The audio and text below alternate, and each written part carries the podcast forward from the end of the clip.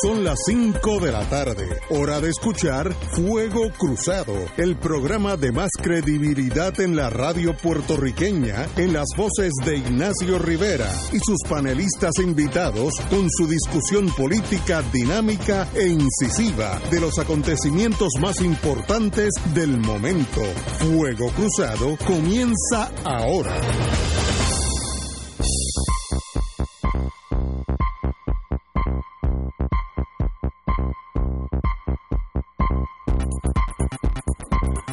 Amigos y amigas de Fuego Cruzado, hoy empezamos, hoy obviamente tenemos un programa muy especial.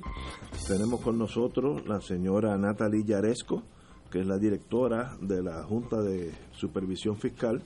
Vamos a cambiar ahorita al lenguaje de Shakespeare, pero por ahora quiero indicarles a ustedes que tenemos, como siempre, los miércoles, el compañero ex secretario de Justicia, don Héctor Richard, y un amigo que nos vimos en el mundo militar un tiempo, luego lo vi cuando era era alcalde de San Juan, eh, luego fue eh, se entró a la política, había es profesor en la Interamericana, Héctor Luis Acevedo, así que profesor, qué bueno tenerlo aquí.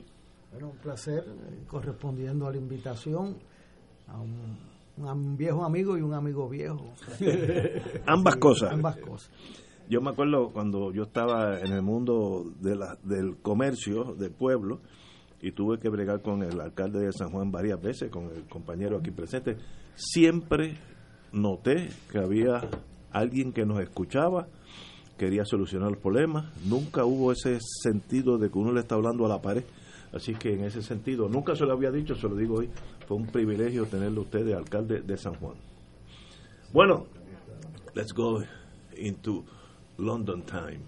Eh, I am honored, Madame Jaresko, to have you here. Uh, we met for about 10 minutes. You are totally different to the person I thought you were. So you have disarmed me in the first three minutes. Good. Excellent. I'm sure you'll disarm me for the rest of the hour. no, but I'm honored. Fuego Cruzado is honored. We have been uh, in the air 24 years, and uh, we have, as always, ups and downs but this is one of the of the programs that I'm sure will be remembered for a long time. Since we have a long a long we have at least an hour, if not more. First, we have the time to go into who is Natalie Jaresko, uh, the person, not the official that is now with so much control of, of the or, or decisions impacting our economy. But let's talk about the little Natalie Jaresko. Where were you born? I was born in the suburbs of Chicago, Illinois. There is a, a, a I heard there's many uh, East, people from Eastern Europe that have moved into Illinois, Chicago, etc. My parents were immigrants. they came to the United States in the 1950s after World War II. Both of my parents' families, my father was born in Ukraine. My mother was born already in Germany during the war. Um, her her mother, my grandmother, was a, a forced laborer um, when the Nazis took labor yes. from Ukraine. So they all ended up in displaced person camps, um, basically like refugee camps in Germany when the war ended. And they were lucky enough to emigrate to the United States um, as children with their parents, so my grandparents. Um, Chicago was a very welcoming town for many Slavs, a lot of Poles, Slovaks, yeah, Czech, all kinds of people um, and my family uh, ended up there almost by accident. Uh, they were sponsored by a farmer in Milwaukee. Um, who, when they arrived in Chicago to switch buses, said he didn't want them anymore. He didn't need them anymore. So they just remained in Chicago and tried to build wow. a life. Where did you go to school? Went to public school, um, uh, public schools in you know elementary and high school public schools, and then my father, um, who was very conservative, um, as most people who come from post communist environments are, yeah. um, said you have two choices. Here's the train that goes to the city. Uh, there's a university on this side, DePaul University, and a university on this side, Roosevelt University. Pick. And so I got to pick between two universities. I picked DePaul. And I went to DePaul University. I got an undergraduate degree in accounting, but I had a secret love for political science and for public service. So I secretly double majored with my dad not knowing in political science. Uh, And then, what was your first job after finishing college? Well, my dad, the, my, my, my, my undergraduate degree was in accounting because my dad believed you could only study what translated into a job. You couldn't study English, what were you going to do? History, what were you going to do? Accounting, engineering. My dad wanted me to be a lawyer, but always have a backup in case I failed at law school. I could be an accountant.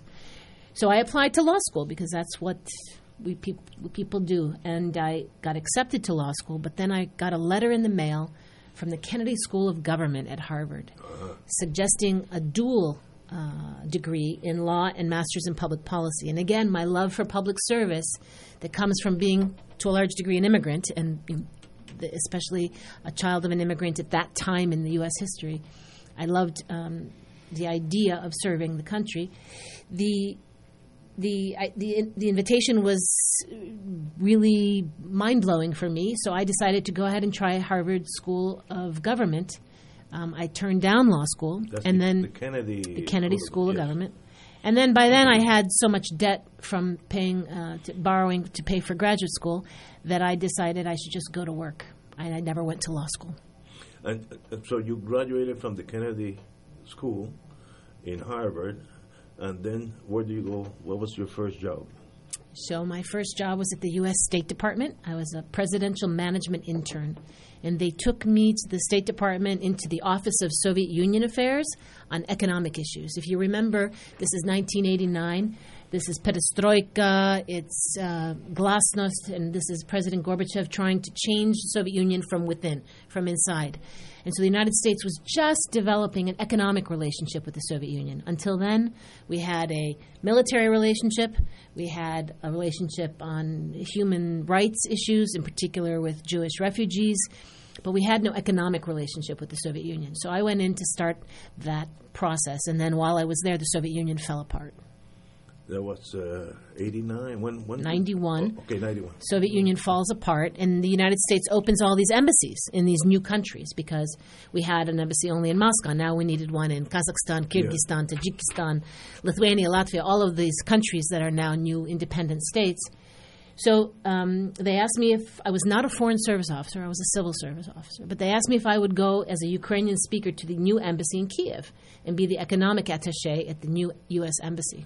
So that's, how I you went go to to Ukraine. Kiev. Yep, And as an economic attaché for the U.S. Embassy. that's correct. Beautiful. I, I didn't know that. Oh, and then what happened? and I had never been there before. Um, so, not unlike, and I speak to many um, people of Cuban heritage that refuse to go back to Cuba as long as Cuba is communist, right? Because the communist system robbed their families of their heritage, their past, their, their financial. My family was very similar. They never went back while it was communist. So, when I arrived in 1992, I could picture the things my grandparents had told me about places, but I had never been there. And it was um, dark. It was extraordinarily poor. Um, there were very few food products. There was no gasoline.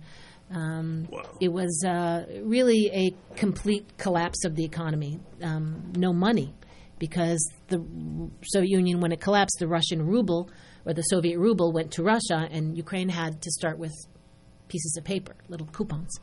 So I spent three years trying to help them in this transition from dem- communism to democracy and from communist economic systems to market economics. And that was um, challenging um, because the same people were in place post communism. So it wasn't like there was a whole new group of people. The same person who was president when it was the Soviet Socialist Republic became president of the new Ukraine. So they were quite conservative about changing things. And I felt after three years that diplomacy had basically run out of steam. We, I would, we, you know, we would all say you should privatize. They would say yes, we should. You should liberalize prices. Yes, we should. But nothing actually happened. Everybody was nodding their heads, but nothing was really changing. They, probably didn't know how to do it, I guess. We tried to help. The United States, Europeans tried to help. Um, there had been a very positive example in Poland, in the Czech Republic, of this transition. Poland had become a powerhouse, had attracted massive amounts of foreign direct investment, and then went on its way to become a member of the European Union later. Um, so there were post communist transitions that you could look to. You didn't have to reinvent the wheel. But they weren't willing. And so I left the U.S. government. How, uh, after, after how much time or years that you were there in the embassy, you you make the change. So That's three it. years, I had to either go back to Washington and be a bureaucrat, or I had to do something else. And so I chose not to go back to Washington. I left the U.S. government at a time when they, the U.S. U.S. taxpayers had made available 150 million dollars for what today would be called a social impact fund. But basically, it was an investment fund in small and medium-sized businesses. So I got recruited to lead that investment fund in Ukraine. So I got to stay in Ukraine, but I left government and I started investing. And I thought it was better because I'd walk the walk instead of talking the talk. I would show how you could have real investment in transparent businesses, pay your taxes, be a good corporate citizen, create jobs, create value, and build a middle class. So that's que- what I did. I have a doubt. During this time, you already left the embassy, Mm-hmm. and now you are working for Something called the Enterprise Fund. It's a, it was a U.S. US. not-for-profit organization okay. that So ran as an investment You are fund. not an employee of the Ukrainian government No. so far. No. Okay. Okay. So so there is this 150 Million dollars. to invest to like like a startup uh, Mm-hmm. program. Yeah, we invested in very basic things. So things like window manufacturing and candy manufacturing, and it wasn't high tech. It wasn't venture capital. It was really just partnering with people who were willing to be entrepreneurs, which there weren't a lot in the early '90s, to try and build businesses. We made bricks. Um, we made windows. We made. Um, fast food. Um, so it was retail. It was uh, some banks in trying to help banking the banking sector. So it was financial sector. We did some life insurance, and over about. 10 years so from 1995 to 2006 you know things would go up they'd come down the currency would devalue with bad economic policies the portfolio would become um, in, in, trouble again and some sometimes it would succeed but it was very very up and down it wasn't a straight path upwards like Poland was so the experience turned out to be very different than Poland um, because the reforms didn't happen, and they would do a, they would take one step and then they'd stop and they, they'd go backwards a few steps, and then things got better. Um, in around 2004, we had a revolution called the Orange Revolution, and after that revolution, new policies were put in place. The economy started to grow more more um, st- stably, and I raised a f- private fund.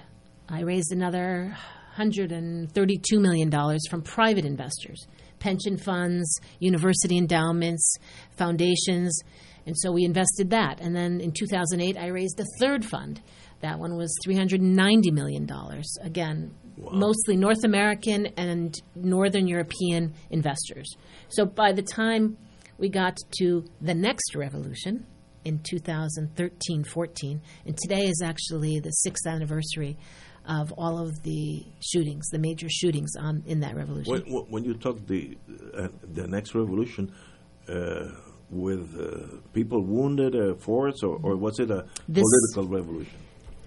The one in 2004 was political. No one was hurt.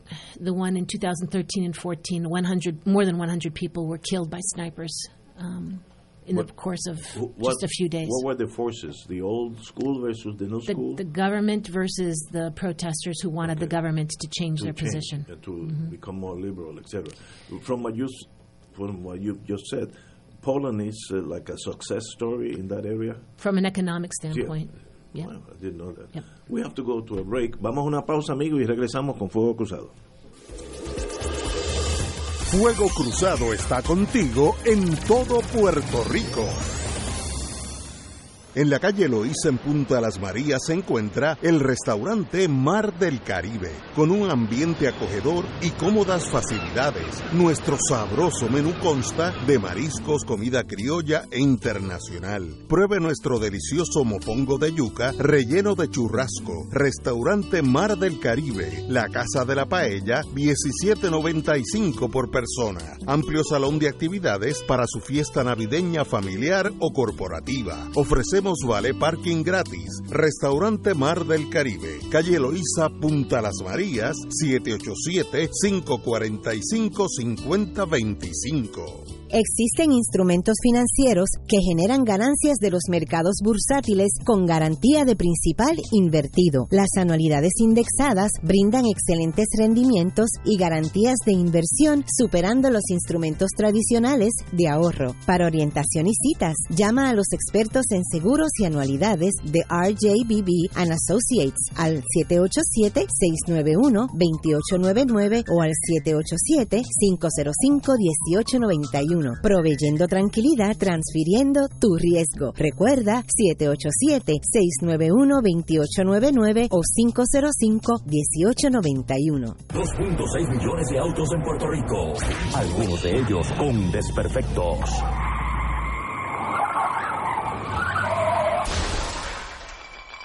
Autocontrol. Tu carro. Tu carro. Tu mundo. Lunes a viernes a las 11 de la mañana por Radio Paz 810 AM. Todos los jueves Radio Paz y la Administración del Seguro Social te ofrecen un espacio informativo para orientarte y aclarar tus dudas sobre los derechos, requisitos y obligaciones para poder disfrutar de sus beneficios. Plantea tus preguntas por el 787-300-4982 y conoce antes que nadie los detalles concernientes a cambios y nuevas regulaciones, escuchando todo sobre Seguro Social con Víctor Rodríguez los jueves de 2 a 3 de la tarde por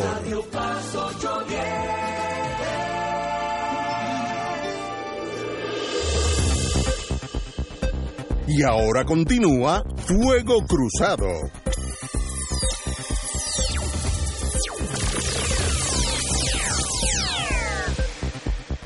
Regresamos, amigos y amigas, a Fuego Cruzado. Como indiqué anteriormente, tenemos a la señora directora de la Junta de Supervisión Fiscal, eh, la señora Yaresco, que está aquí con nosotros. Eh, era todo lo contrario a lo que yo, la, imagen que tenía de ella, just totally the, the opposing view of what I had before the program started. Así que ha sido muy grata tenerla aquí, muy, muy sonriente, muy eh, calmada entre nosotros, así que espero que continuemos así. Compañero Richard.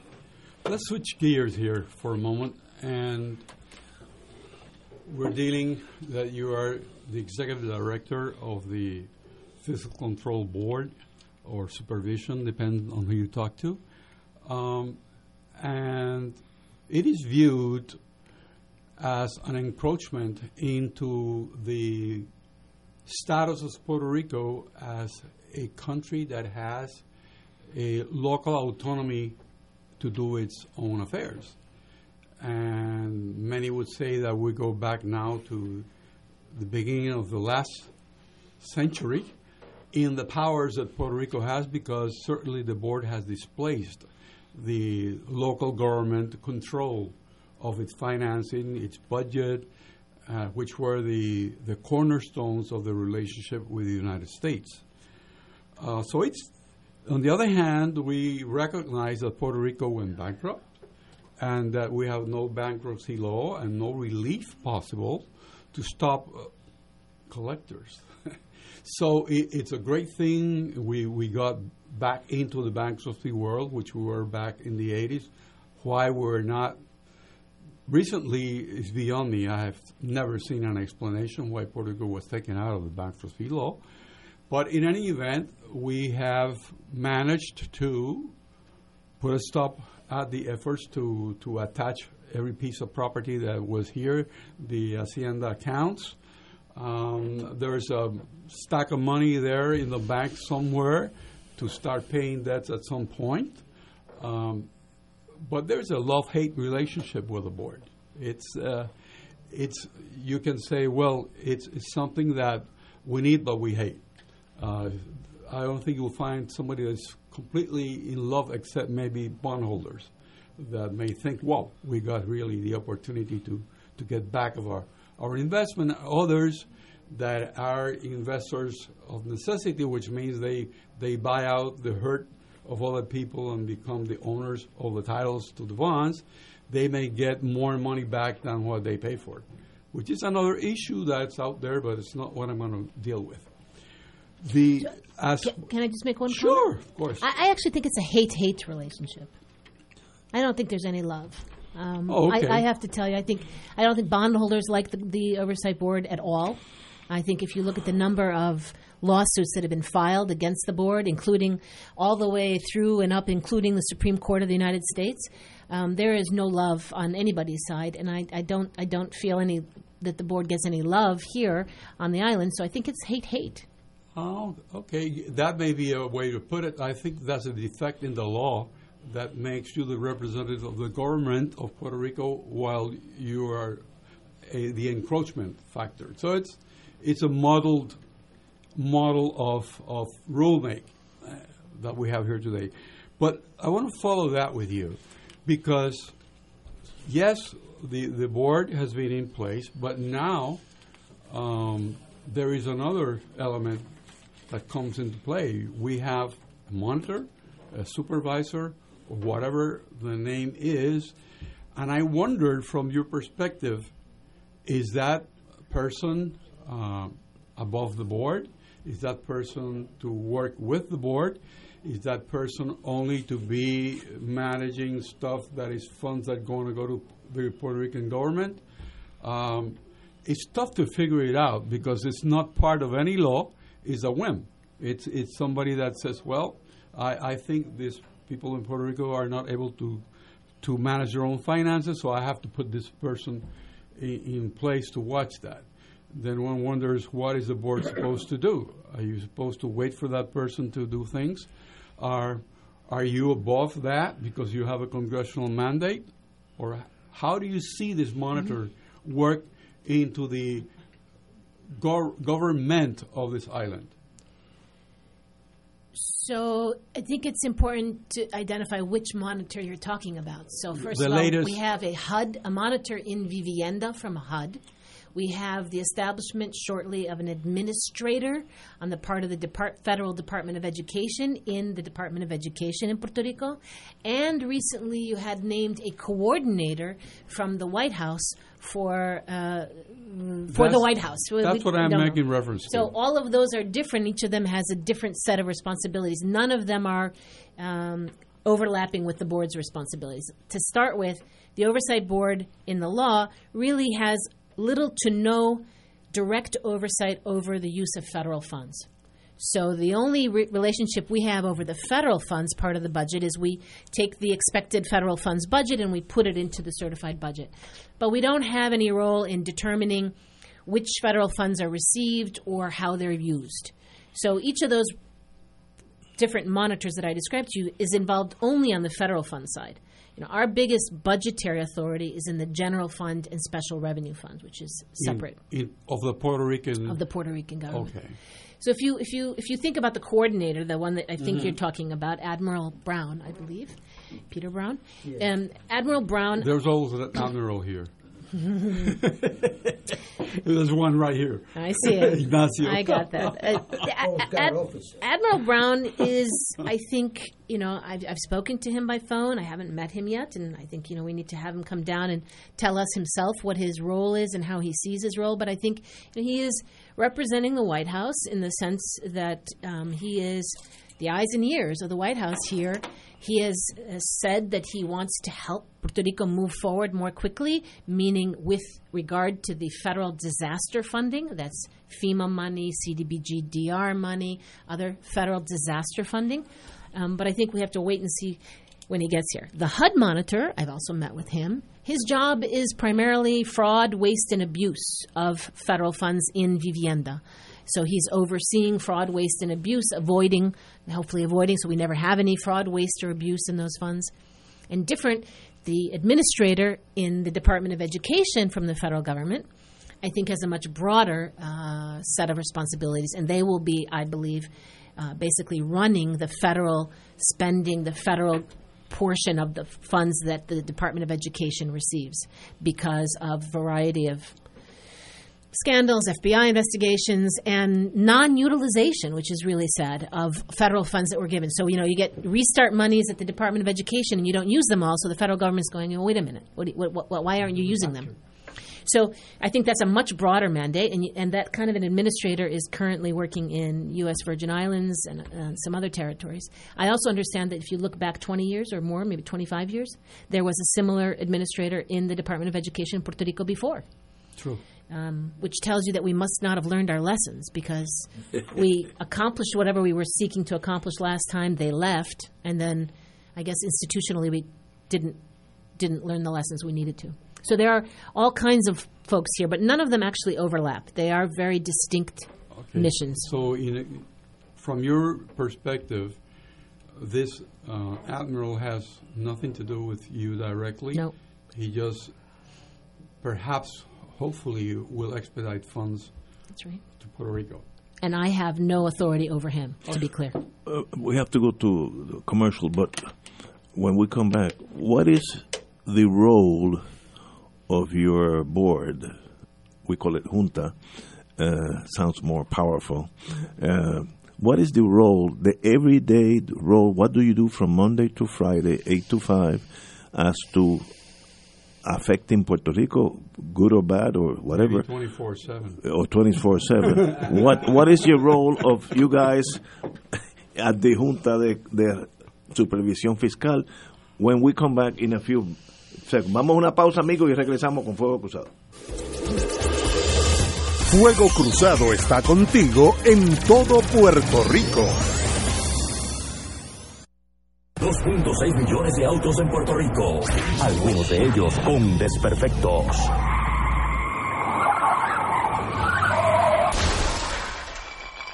Autocontrol. Tu carro, tu carro, tu mundo. Lunes a viernes a las 11 de la mañana por Radio Paz 810 AM.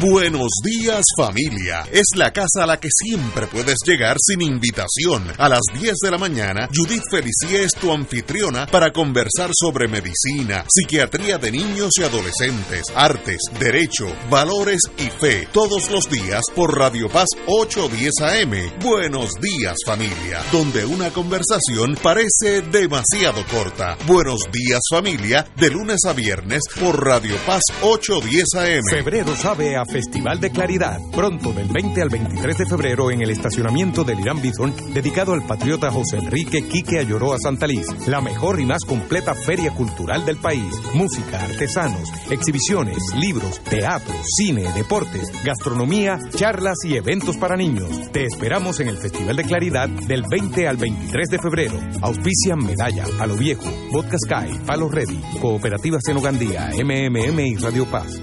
Las farmacias de la comunidad han estado siempre presentes en todo momento, atendiendo tus necesidades de salud para lograr un mayor bienestar. En tu farmacia te conocen, te ayudan y te brindan el mejor servicio a ti y a los tuyos siempre. Visita tu farmacia de comunidad más cercana y apoya lo nuestro. Tu farmacia de comunidad, tu salud, nuestra prioridad. Mensaje de la Asociación de Farmacias de la Comunidad. AESA, la pequeña gigante, te invita a sintonizar su espacio radial AESA Informa todos los jueves a las 4 y 30 pm. Se estará ofreciendo información relevante a los pensionados y jubilados de Puerto Rico. Te esperamos AESA Imparable, auspiciado por MMM Alianza.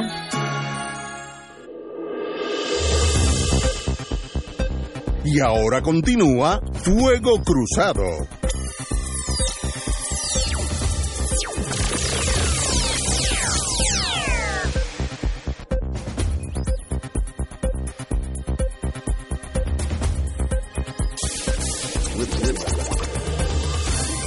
Regresamos, amigas, amigas, a Fuego Cruzado.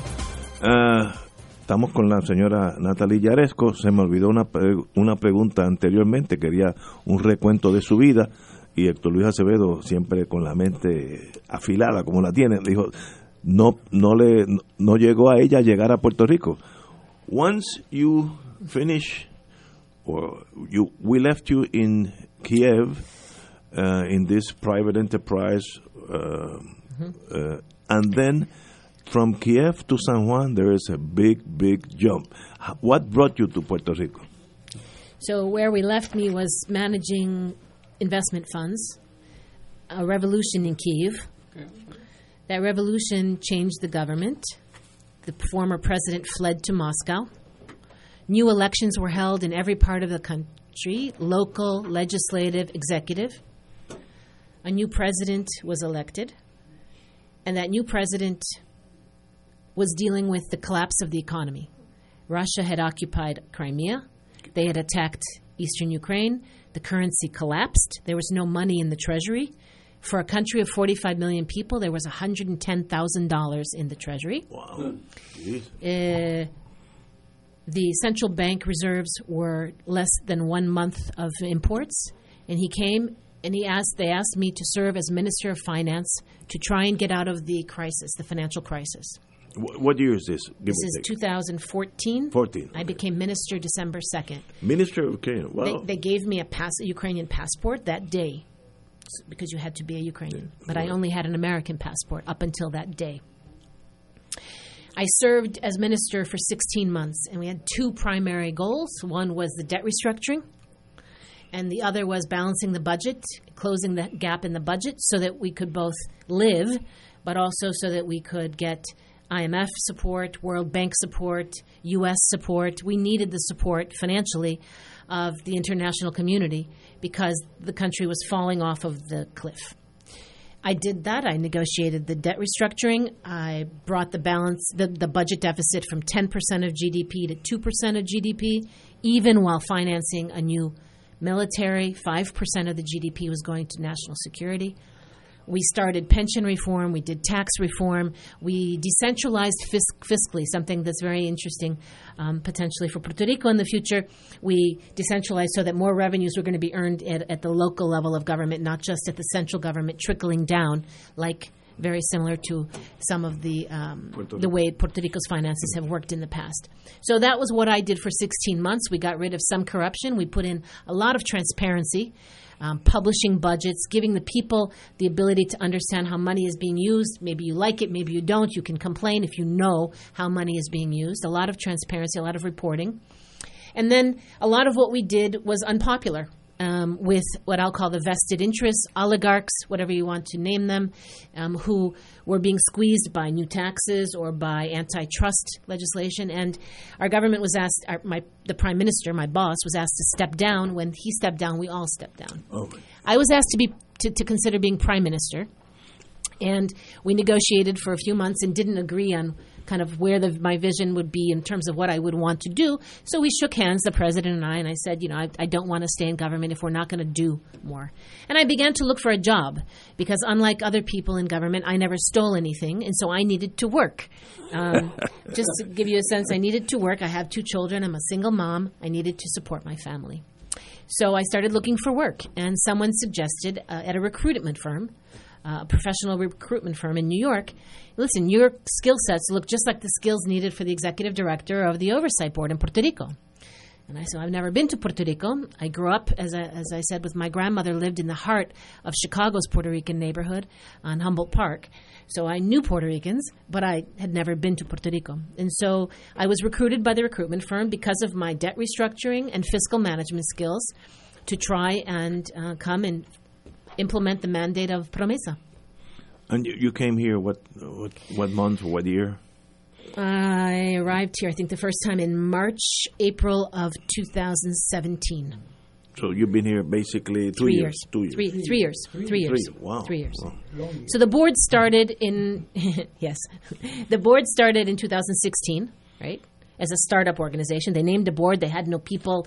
They started to hire. They brought in lawyers and advisors, and and then they started looking for an executive director. There was an interim executive director, a wonderful man that was here um, before I got here, and then I got hired about six months or so into the board's existence. Governor Rosselló had just been elected.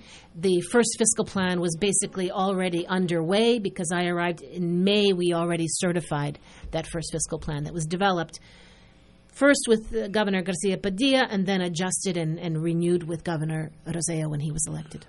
Uh, uh, although I'm not allowing Hector Luis Acevedo to talk, let, let let me try to shut myself up and, and have Hector Luis talk. Please, Hector.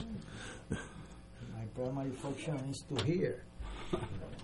Um, uh, thank you for coming, uh, ma'am. Um, Thank you. You you have mentioned that you have a hate hate uh, relationship uh, with the Puerto Rican people and the Puerto Rican economy. No, I don't. They do. They I do. love the Puerto Rican people. They do. Um, this is one of the few jobs in which your success means your disappearance. Yes. Um, um, you, as a, as a former government office who have seen government change, and you saw a government change here twice in less than three years, that's uh, outstanding.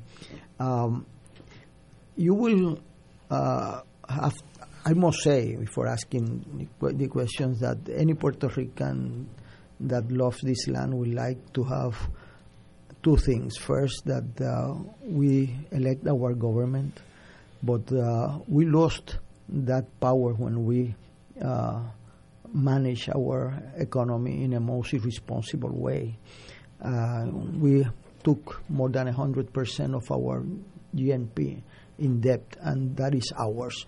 And uh, I must say that first because here the language spoken in is that um, Trump is responsible for this, Trump is responsible for that. Well, Trump is, a, es un bandido, but he's not responsible for the 3,000 deaths that we had in Maria, neither for the loans we took learn, knowing that we were not going to be able to pay them. So uh, we have uh, a joint responsibility with that.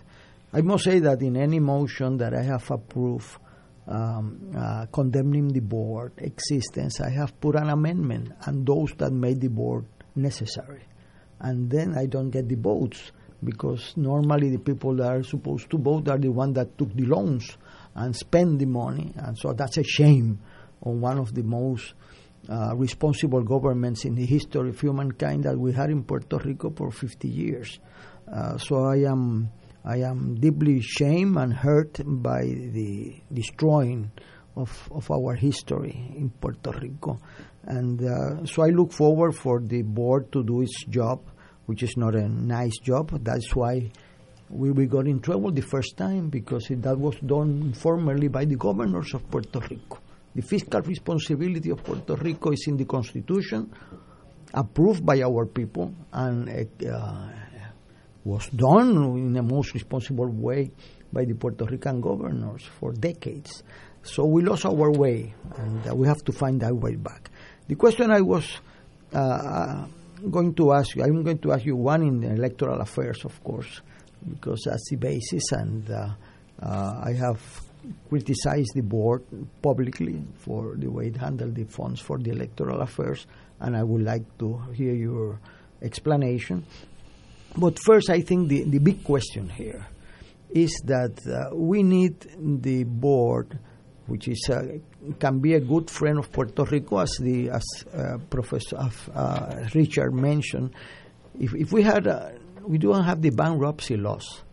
Uh, what uh, George L.P. did in Rio Grande, that he sent two marshals to the Department of uh, Treasury to take ten million dollars today or bring the, those people to the jail, and then he brought the, the check. No, that will happen every day here. That's when you don't have a bankruptcy law, and uh, so that is not very uh, an easy alternative. But if we don't get the the funds that we have with Maria, or the federal funds, or the management funds of Puerto Rico, because we used to manage our economy, there were only three million dollars of federal funds in Puerto Rico in 1950.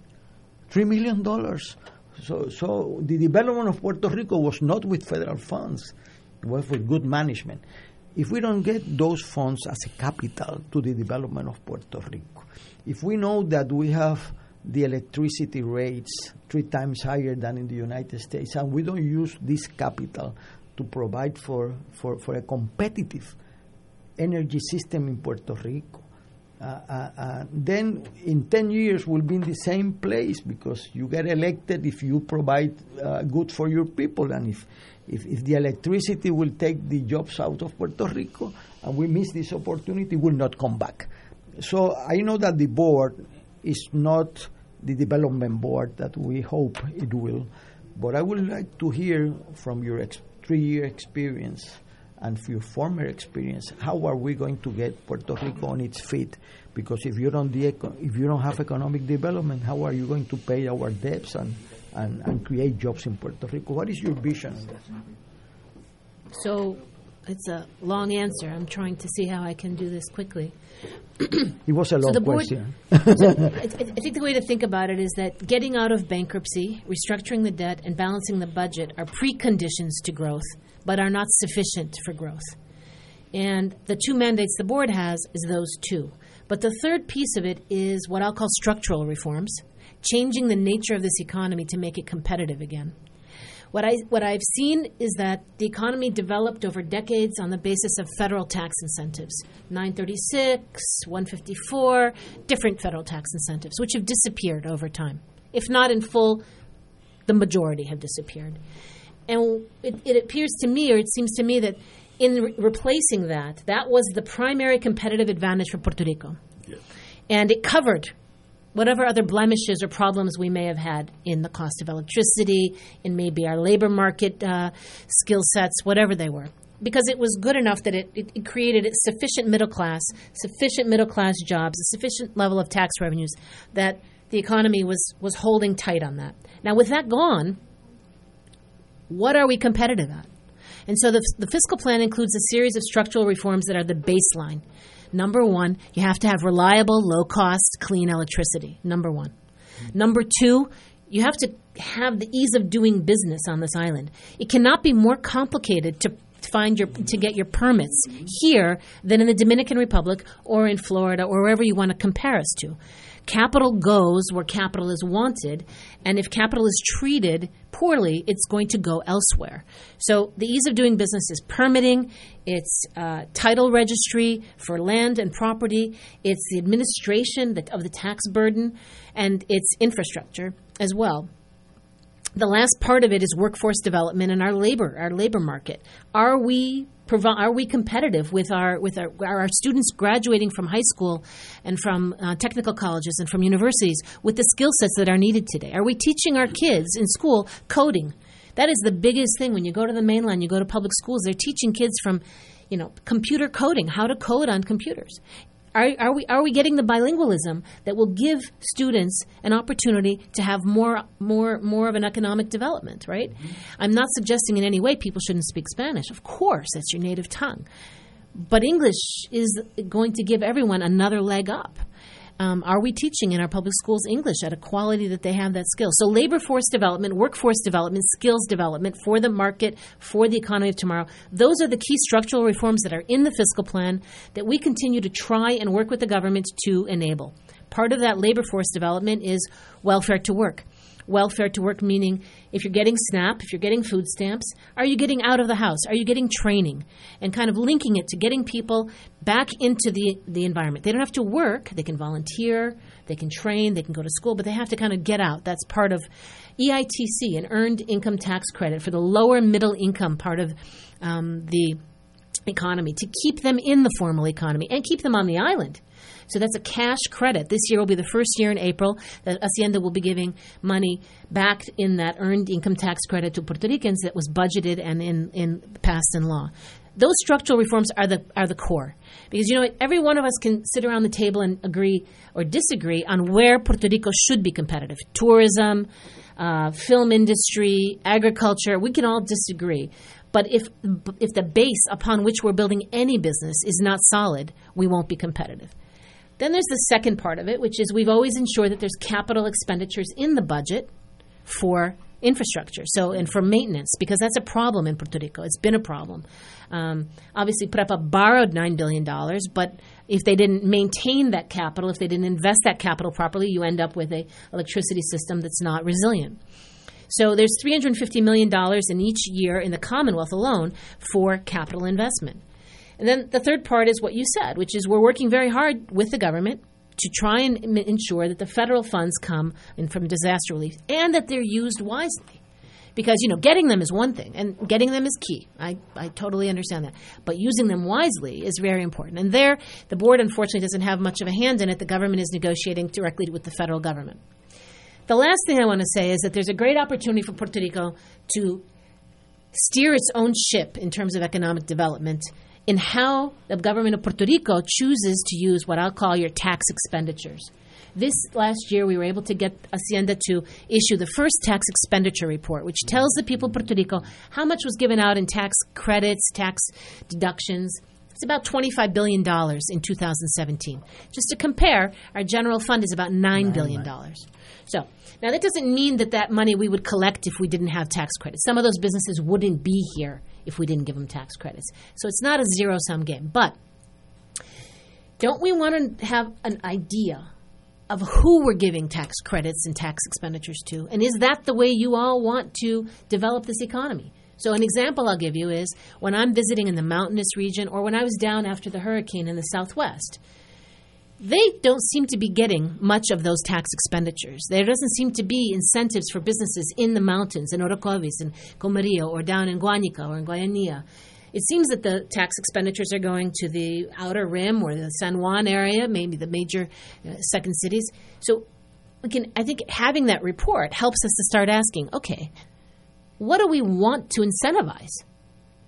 I would argue, for example, post hurricane, do you want to incentivize food security? You know, we had a real problem on the island after the hurricane, and we don't grow a lot of our own food. And unsubsidized, we probably won't because our wages are higher than some of the nearby places and, and, and our costs are higher. So if you, if you want to have some modicum of food security, maybe some of those tax incentives ought to go into some key crops or key products so that we have food security. But we need to start asking how we're using that $20 billion. I say 20 because five of it is income tax relief for doctors, which is perfectly normal, mortgage deductions, but about 20 of it is business. That's, that's, that's an investment. Now, again, maybe some of it wouldn't, maybe some of these businesses wouldn't be here if we gave them, did, took away the credit. So it's not dollar for dollar. But I think that is the last question we all need to start answering now that we have more information. I don't have vision to it. I don't think anyone here does. Geographically, how are we dis- dispersing this money, these credits? To what kinds of businesses? Do they have to employ people? I mean, are we focused on employing people? Are we focused on high tech? High tech? Are we focused on unique competitive advantages? Mean, what what are we doing with it? Are we doing everything? Because you know, doing everything is hard doing everything is hard. Well, we used to have a strategy in investing those funds. So there is one person in this room that worked in that for decades. The law of 1948 uh, dis- dispersing the money, the, the, incentives in terms of if you locate uh, a manufacturing industry in Maricao, which a very high unemployment, you will get three times mm-hmm. the investment credit if that if you invest in the in the low sí. uh, uh, unemployment rate in, in San Juan or in Bayamón. Do you if think you, that policy is being implemented now? Well, I no. don't know. I don't no. know. I, I, I, used to know where it was no. implemented, and that is when I you go to Maricao. Or, or, or, you go to Vieques when he ha, had a, a, trip to Vieques. Uh, uh, you, you will see that in every town in Puerto Rico there was a manufacturing industry. It was not because of love of nature it was because the incentives but, made sense. But all of that disappeared when the 936, 936. died. So that's not. Those are the federal incentives. Yes, yes. But, but we still have our incentives. no, but but the law, the Puerto Rico would give, for example, if we went General Electric, I work for General Electric, went to Vieques, they will give us 15, 20 years of exemption. Mm-hmm. If we stay in San Juan, only 5 mm-hmm. So there was an ex, but that died. It's a good plan, but there are 936 are not half of 936 companies, more than half, more than half, have, have already gone. More than half. so it's history. So we, we, can reinvent the wheel because it's no longer a wheel. But the problem uh, is, what, what do we do? say that if you need a strategy, yeah, uh, we don't have a strategy in Puerto Rico. I don't, I don't think there's any strategy. And, and, well, and that is a key factor. The incentives code legislation is the beginning, I think, of trying to develop a strategy. It talks about providing incentives only where the IRR of a project is higher than something. The thing is, I don't think that it's we don't we don't see yet how it's working. There's not enough transparency into how that IRR is being calculated, rate of return, who's calculating it, where you know, show us the calculation. Again, just compare the different industries on that list, and um, you know they're not From equivalent. the outside, and I am an outsider of that system. I will say the following: the we we have been three years with the board, and uh, we know the Judge Swain have taken her time, sometimes uh, more than we thought it was possible to stay three years without deciding uh, the, key, the key factors of our of our debt uh, so- solution. And uh, but if we don't invest, if, if you have mentioned, ma'am, that uh, we have a problem with the energy, if we don't canalize, use these funds to pu- to put Puerto Rico with uh, uh, a competitive system of energy that is sustainable, we are losing this opportunity. To canalize those federal funds or local funds in a strategic way is a key. The, the other uh, aspect is that uh, we, But, and, uh, and on- you can help. On PREPA, though, you can't do any of that if you're sitting in bankruptcy. And I think that's where people are not focused. If we don't get out of bankruptcy, you can't attract investment into the solar industry. If you don't get out of bankruptcy, you can't attract a manager to manage the grid. If you don't, if you don't get out of bankruptcy, you can't build the confidence you need to get the federal funds quickly. So getting out of bankruptcy is important. It's important, and one of the things that I think the board can help. You mentioned uh, the the food uh, coupons program, uh, uh, los cupones de alimento. We had a program and still going that they will not take the the the food uh, subsidy if you began to work in the agriculture system. You can, with your demand that you have with the federal government, we have to use that to create jobs. I am a teacher for the last 23 years of my life, and I graduate people that are unemployed uh, with a diploma or working uh, uh, as a teller or, or, or, in the cash register in Fort Buchanan with a master's degree because we don't have jobs for the educated people. That's a reality. So the, the priority of creation of jobs, uh, and that is not strictly in the law. It's in the program to make the law uh, uh, su- survive. Because if we don't create development, I don't know how are you going to manage or, or the debt or the pension fund or whatever. Well, because the, the economic reality will be going down, and you have less money to pay your debts. What What are your main challenges today? In a perfect world, if you had all the power in the world, which I'm sure you don't, but if you I had, do a- not. but if you had, what would you do first? Of all the, uh, in order to to move the economy of Puerto Rico, which we will admit is at the present is dead. There's no incentive any, anybody to do anything in Puerto Rico. It's not dead. It's actually growing slightly. I mean, it's Okay. better than it was three years ago. But ago. for example, ago, but- in the intelligence world, if you want to know if a country is prospering, just take a taxi ride and watch the towers, the, those towers that they use to build buildings. Yeah, how many how many cranes there are? Uh, cranes, I cranes, know, uh, I know. tower, the cranes. Yeah. That is because a crane means that there was an architect that designed something that was asked by somebody who had the money, like Mr. Racher, to build, make a building. and then there is the Mr. Racher has to realize that once he puts in all those millions of dollars, somebody has to move into that building. So, so it's it's a it's a trigger mechanism that the cranes are uh, the the uh, symptom of everything moving. I went to Houston to see my grandchildren, and there were about 27 cranes around. But that means that it's booming. No, no one has to uh, study any economy to realize that. We don't have that here. What would you do if you had absolute power? I don't know that there's one thing.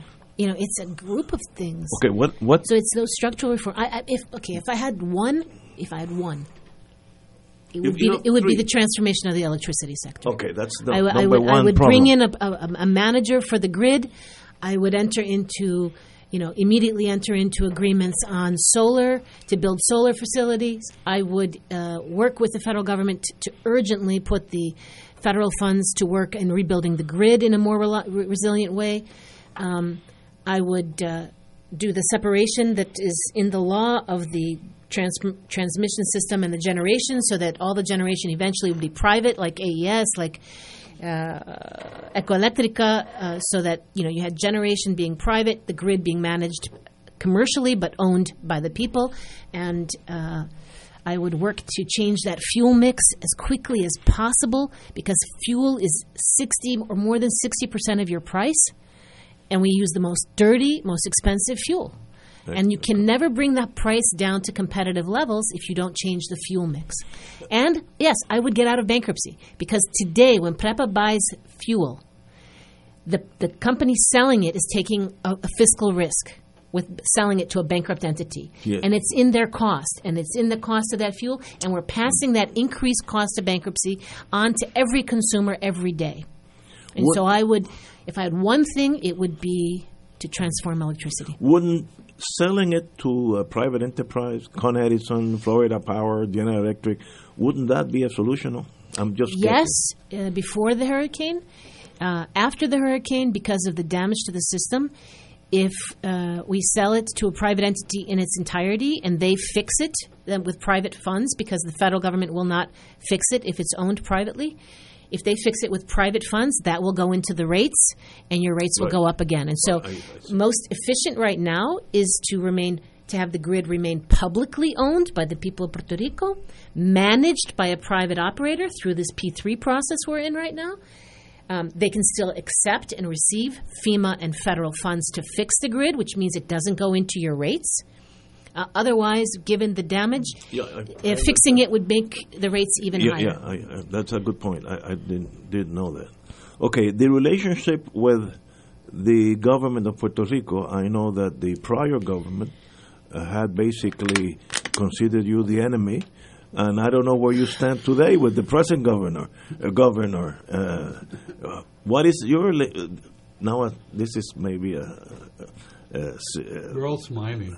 Uh, yeah. Look, we have we, we have we have a, a much better relationship with with Governor Vázquez. Okay. Um, she has from the very beginning tried to collaborate. It doesn't mean we always agree on everything. We will never always agree on everything. Uh, you put any three people in a room, they will not always agree on in everything. So um, it's more collaborative. We are in uh, you know a much more open dialogue. We try to work through problems. Um, so it, it is different.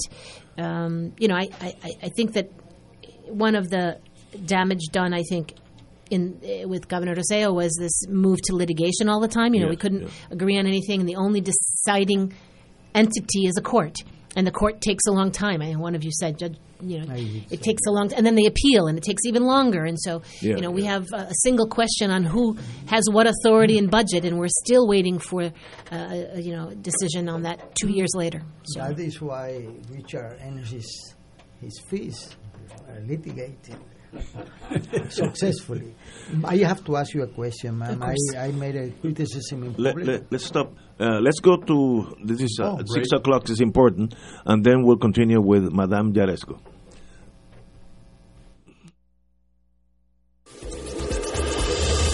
Fuego Cruzado está contigo en todo Puerto Rico.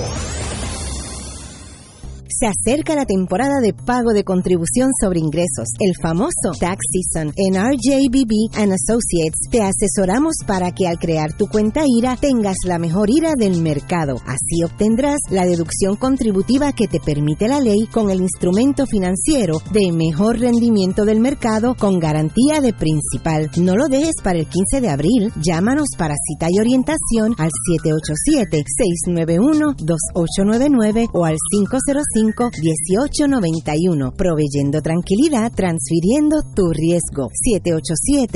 787-691-2899 o 505-1891.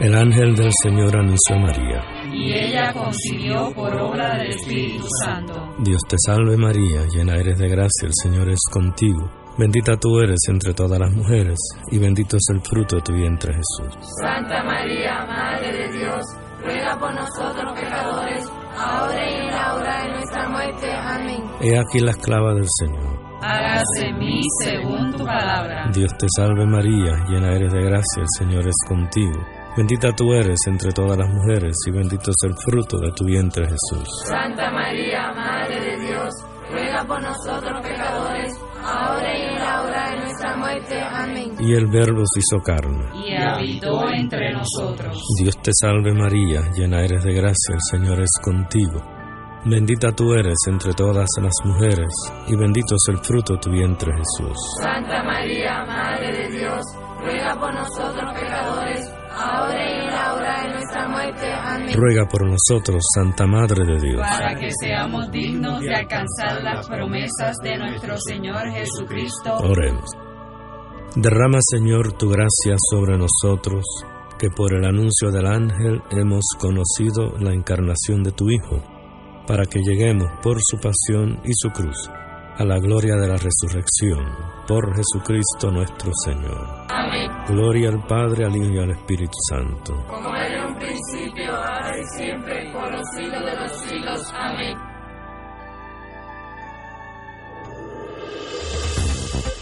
Aquí la llama se enciende cada tarde a las 5 porque escuchas Radio Paz 810 AM, WKBM San Juan y retransmite en diferido WOROFM Corozal San Juan, la Casa de Fuego Cruzado, el programa de más credibilidad en la radio puertorriqueña.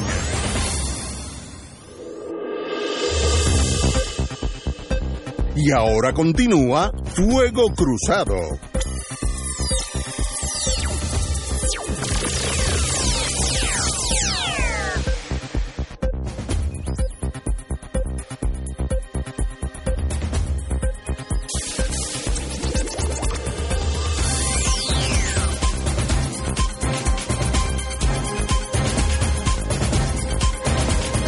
Amigas, solamente tenemos 15 minutos con la señora Yaresco, ya que le estamos robando 15 minutos, que Dios le era una hora, pero nosotros hemos cerrado la puerta y no la abrimos hasta de aquí a 15 minutos. But uh, we're back with Madame Yaresco, uh, the, the la director of the Junta de Supervisión Fiscal. Uh, compañero Rachel, usted tiene la palabra. I have um, a lot of questions that I get through the phone, but there's one that stands out, and I have more than 15 questions addressing to the same point, which is what is the board's plan for the University of Puerto Rico? The board's plan for the University of Puerto Rico is to strengthen it and make it more uh, resilient to the realities of the Commonwealth's fiscal problems. So, we have reduced the subsidy over time, and that's what everyone focuses on. But the goal of doing that was not just because we couldn't afford it at the Commonwealth, but also to give University of Puerto Rico the opportunity to build a, a more diversified revenue structure. Every other university in the United States has uh, alumni uh, support. Um, and I will tell you, I yesterday was in Miami with uh, Puerto Ricans, with the Puerto Rican community. I've been to uh, Los Angeles, San Francisco. You have UPR graduates all over, incredible graduates in Fortune 50 companies, never asked to provide support to UPR, financial, never asked to provide internships for the students at UPR, never asked to mentor some students at UPR, never asked to come back and lecture to the students at UPR. The value of those UPR graduates are lost. So part of it is that. Part of it is how you charge tuition. And I'll be very honest with you. Tuition was raised but no more uh, to be less $1000 less than a pell grant so if you're on a pell grant you still have $1000 of pocket money while you pay for your tuition and we put a $40 million scholarship fund in place for anyone who didn't qualify for a pell grant that had a need needs tested they could get a scholarship but the rest of the students ought to pay a higher tuition. You have students who are coming from private high schools in Puerto Rico paying much more for high school than they pay for university. University of Puerto Rico remains even with these increased levels of tuition at a the lowest in uh, in Puerto Rico. So Sagrada or Interamericana, all of them are more expensive than the University of Puerto Rico. So it should be affordable for every single person in Puerto Rico between the Pell Grant, the scholarship fund, but we shouldn't be spending the monies that we don't have on subsidizing those who can afford to t- pay the price. So that's the idea on the revenues. And on the expenditures, to be perfectly frank, we have 11 campuses. Many would argue we don't need 11 campuses over 100 square, uh, 100 uh, mile wide island, but we didn't argue. Leave uh, 11 campuses. Many of them have an economic development value, for example, in Utuado. But do you need 11 back offices? Do you need 11 administrations? Do you need 11 accounting offices? Do you need 11 procurement offices? Do you need 11 garbage? All we asked in this fiscal plan was consolidate your back offices, and not even into one, but into four hubs, four regional back offices. And the savings from that would enable us to do better pay for professors. Um, and you wouldn't have to cut programs in terms of academics, but you had to save money by uh, by consolidating your back office. Now, there's one other element of the UPR plan um, that's very important, which is UPR is currently making about 50% of the contribution it needs to make to its pension fund. So within five, seven, ten years from now, that pension fund, fund is going to be like the others, like ERS, TRS, and JRS. So what we've said is you have to either do a pension reform, like the government has done here, or you have to put in what you need to put in, which is twice what you're putting in today. Not 80, but 160 million. So the idea is to strengthen the university, to get them to apply for more federal grants than they apply for, to, to, to reach out and get more out of state students. If this is the jewel of the bilingual Hispanic, Spanish English university in the in, in, in North America. We should be bringing students from the United States. We should be bringing students from the Dominican Republic who pay more tuition, like in any other state university, public university. Puerto Ricans would be paying less, and out of state students would be paying more.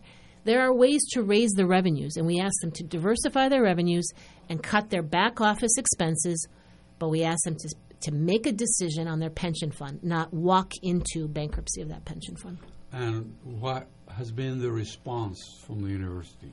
They did raise undergraduate tuition. They did not raise the graduate school tuition. They have not done anything that I've seen on the consolidation of the administrative, and I haven't seen any serious work on the other revenues. So whether it's alumni or out of state or federal grants, that hasn't really picked up in any in any serious way. They'd like to postpone. I mean, I will tell you that's a common uh, request here. You know, th- every one of these plans was a three or five year plan, and everyone wants, when they get to year three or five, they want to postpone. Give me another three years. Give me another two years. Give me another four years. Whatever. And um, you know that that's what where, where I think the difficulty is today. Okay, thank you. Uh, one of the key elements of the society is the certainty of the elections. And um, I was surprised that uh, a year before the election we didn't have the funding uh, provided for the primaries or the elections, and you are discussing this last month the funding for the June primaries. Uh, as a, I have been an election officer for for many years, and uh, that is a situation that has to be solved on time because it creates uh, doubts, uncertainty. What is going to be the system? Are we going to be able to maintain the machines or not? And uh, I don't have all the elements to that uh, answer, so I, I am asking you, uh, why did it happen? How is possible that we are discussing the budget of the primaries less than five months before the events? And uh, now we have an election reform that I don't know if you have been consulted, but uh, uh, which is uh, when I am extremely opposed to it. But but I am surprised, and I made a criticism in public, and I think I should make it in person um, to let you have the opportunity to, to answer my criticism. The, the board postponed the decision they have to make in terms of a reasonable budget for the election uh, in Puerto Rico, the primaries, and for the election. Why it happened, and uh, what are we looking for in the future?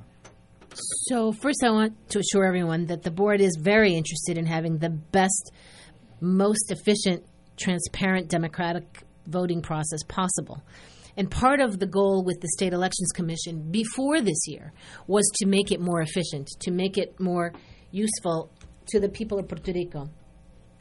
The um, the, the, the, the goals were to make it more efficient by using the monies more wisely. Again, we looked at what the law, current law, requires in terms of you know com- the different commissioners, the role of the different uh, party representatives, and the law. When you look at the bare, bare minimum of what the law requires, it requires around 250 people, maybe 300 people.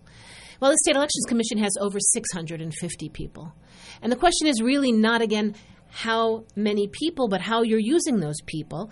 Are people in Puerto Rico getting their voter registration in a more easy, more efficient way? Is it easier to vote to, to get your voter ID here? It's actually more complicated. You can you get it in multiple places and get where you get your driver's license? No, you can only get it in this one place. Um, the the idea of looking at best practices in the United States on voter day you know, you use you use uh, election officers, as you may call them, or people in the voting places that are volunteers to reduce costs. So the, the, when we looked at it per capita in spending, and this is before the primaries, we said, look, let's become more in the best practices. Let's look at how we're spending money, and let's look at how we can spend it more efficiently. Um, the request for more money for primaries only came a couple months ago or a month or two ago. It didn't come six months ago or eight months ago or last year. And, you know, the budget was set in June. No one said anything in June when the budget was set. So the request came, I think, two months ago, and we're working on it. But I got to tell you, you know, when we got the first request, you know, I, I, I, met with the entire Electoral Commission, with all the different party representatives, and I said, if you're willing to go outside to the street with me, to the public, and say, this is what you're asking for. This much money for Sharpies. This much money for coffee breaks. This much money. You know, I don't think, especially after the catastrophe of the earthquakes, the needs of the people in the South, anyone would be willing to fund that list of, of items. Take a look, it's public. We sent the letter back saying that we couldn't agree to this. They had to come back with a revised version. We're now looking at the revision. But I don't think anyone could go to the public and say this is how we should be spending well. the money, incremental money. Remember, if you t- if you spend that money, that money has to come from someplace else. So am I going to take it from the Department of Justice or the Department of Education? Am I take it from the police for sharpies, mm-hmm. for coffee breaks? I mean, put down what you need. I get what you need. You know, even the issue of those machines. To be honest with you, in today's world, in today's technology, we should probably have it would not be best practices, I'll put it that way, to buy the machines. We should have leased machines so that each That's year right. we have the updated technology, and instead we're maintaining purchase machines, which have a technological life. One more question. I have a question from the top of my head. Where do you see Puerto Rico 20 years down the road? Where I'd like to see Puerto Rico is being the jewel of the Caribbean, both from a tourism industry, from an IT knowledge based economy industry. I'd like it to continue to have strengths in the pharma and the medical device industry, which have been built up and are part of the, the, the economy's strength. I think we could develop our ocean based econ- economy. I think medical tourism is an area where Puerto Rico could be extremely strong, especially for people who are bilingual, who want Spanish speaking but American qualified doctors. But I think that requires structural reforms. I think it requires the political will to, um, to, to, to make hard decisions and prioritize with the with with the with the with the resources that we do have today. I would see an, uh, a Puerto Rico that's uh, brought back a lot of that middle class. That really, when I when I visit the community, the Puerto Rico community anywhere I go, they many of them want to come home. They want to live here. They just need those jobs. You said there were no middle class jobs. They need those jobs. And so I think having a service based economy, having an economy that's innovative and can attract back um, that part of our of the population is, I think, the future. Thank you. We have to let you go because you you have a, um, one of your persons, which is a, no, and what, the, the the gentleman behind her is twice as big as I am, so I'm not going to doubt his word. Uh, it has been a pleasure, Madame. Gracias, it's my pleasure. Being Un placer. I am very much impressed with you. And uh, more than I don't think I have to tell you that Fuego Cruzado has the door opens to you and to the board. Gracias. Thank you all very much. Señores, tenemos que ir a una pausa. Regresamos con Fuego Cruzado.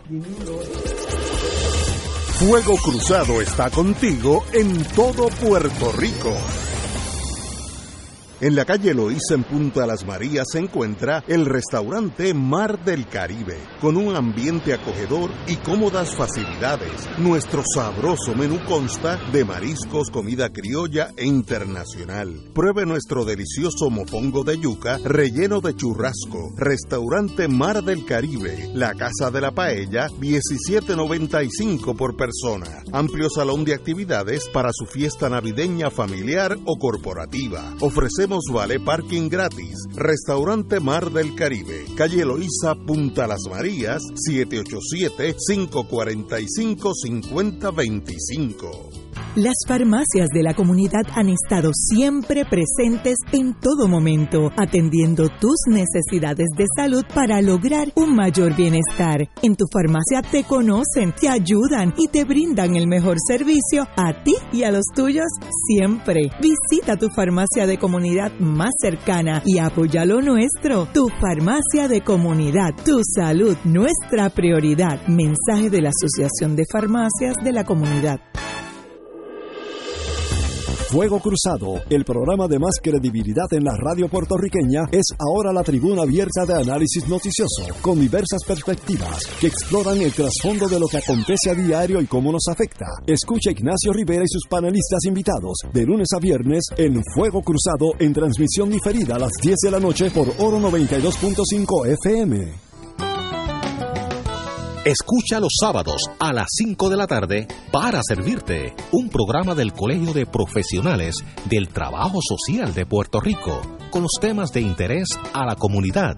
Recuerda, los sábados a las 5 de la tarde para servirte por Radio Paz 810. Todos los miércoles a las 4 y 30 de la tarde no se pueden perder el programa Tu Conciencia Económica PR, un programa de análisis de noticias de la economía local e internacional para que tomes tus decisiones financieras con conciencia con el experto Roberto Berríos. Todos los miércoles a las 4 y 30 pm por Radio Paz 810 AM y por Radio Paz 810.com. Tu Conciencia Económica PR, proveyendo tranquilidad, transfiriendo tu riesgo. AESA, la pequeña gigante, te invita a sintonizar su espacio radial AESA Informa todos los jueves a las 4 y 30 pm. Se estará ofreciendo información relevante a los pensionados y jubilados de Puerto Rico. Te esperamos AESA Imparable, auspiciado por MMM Alianza. Y ahora continúa Fuego Cruzado.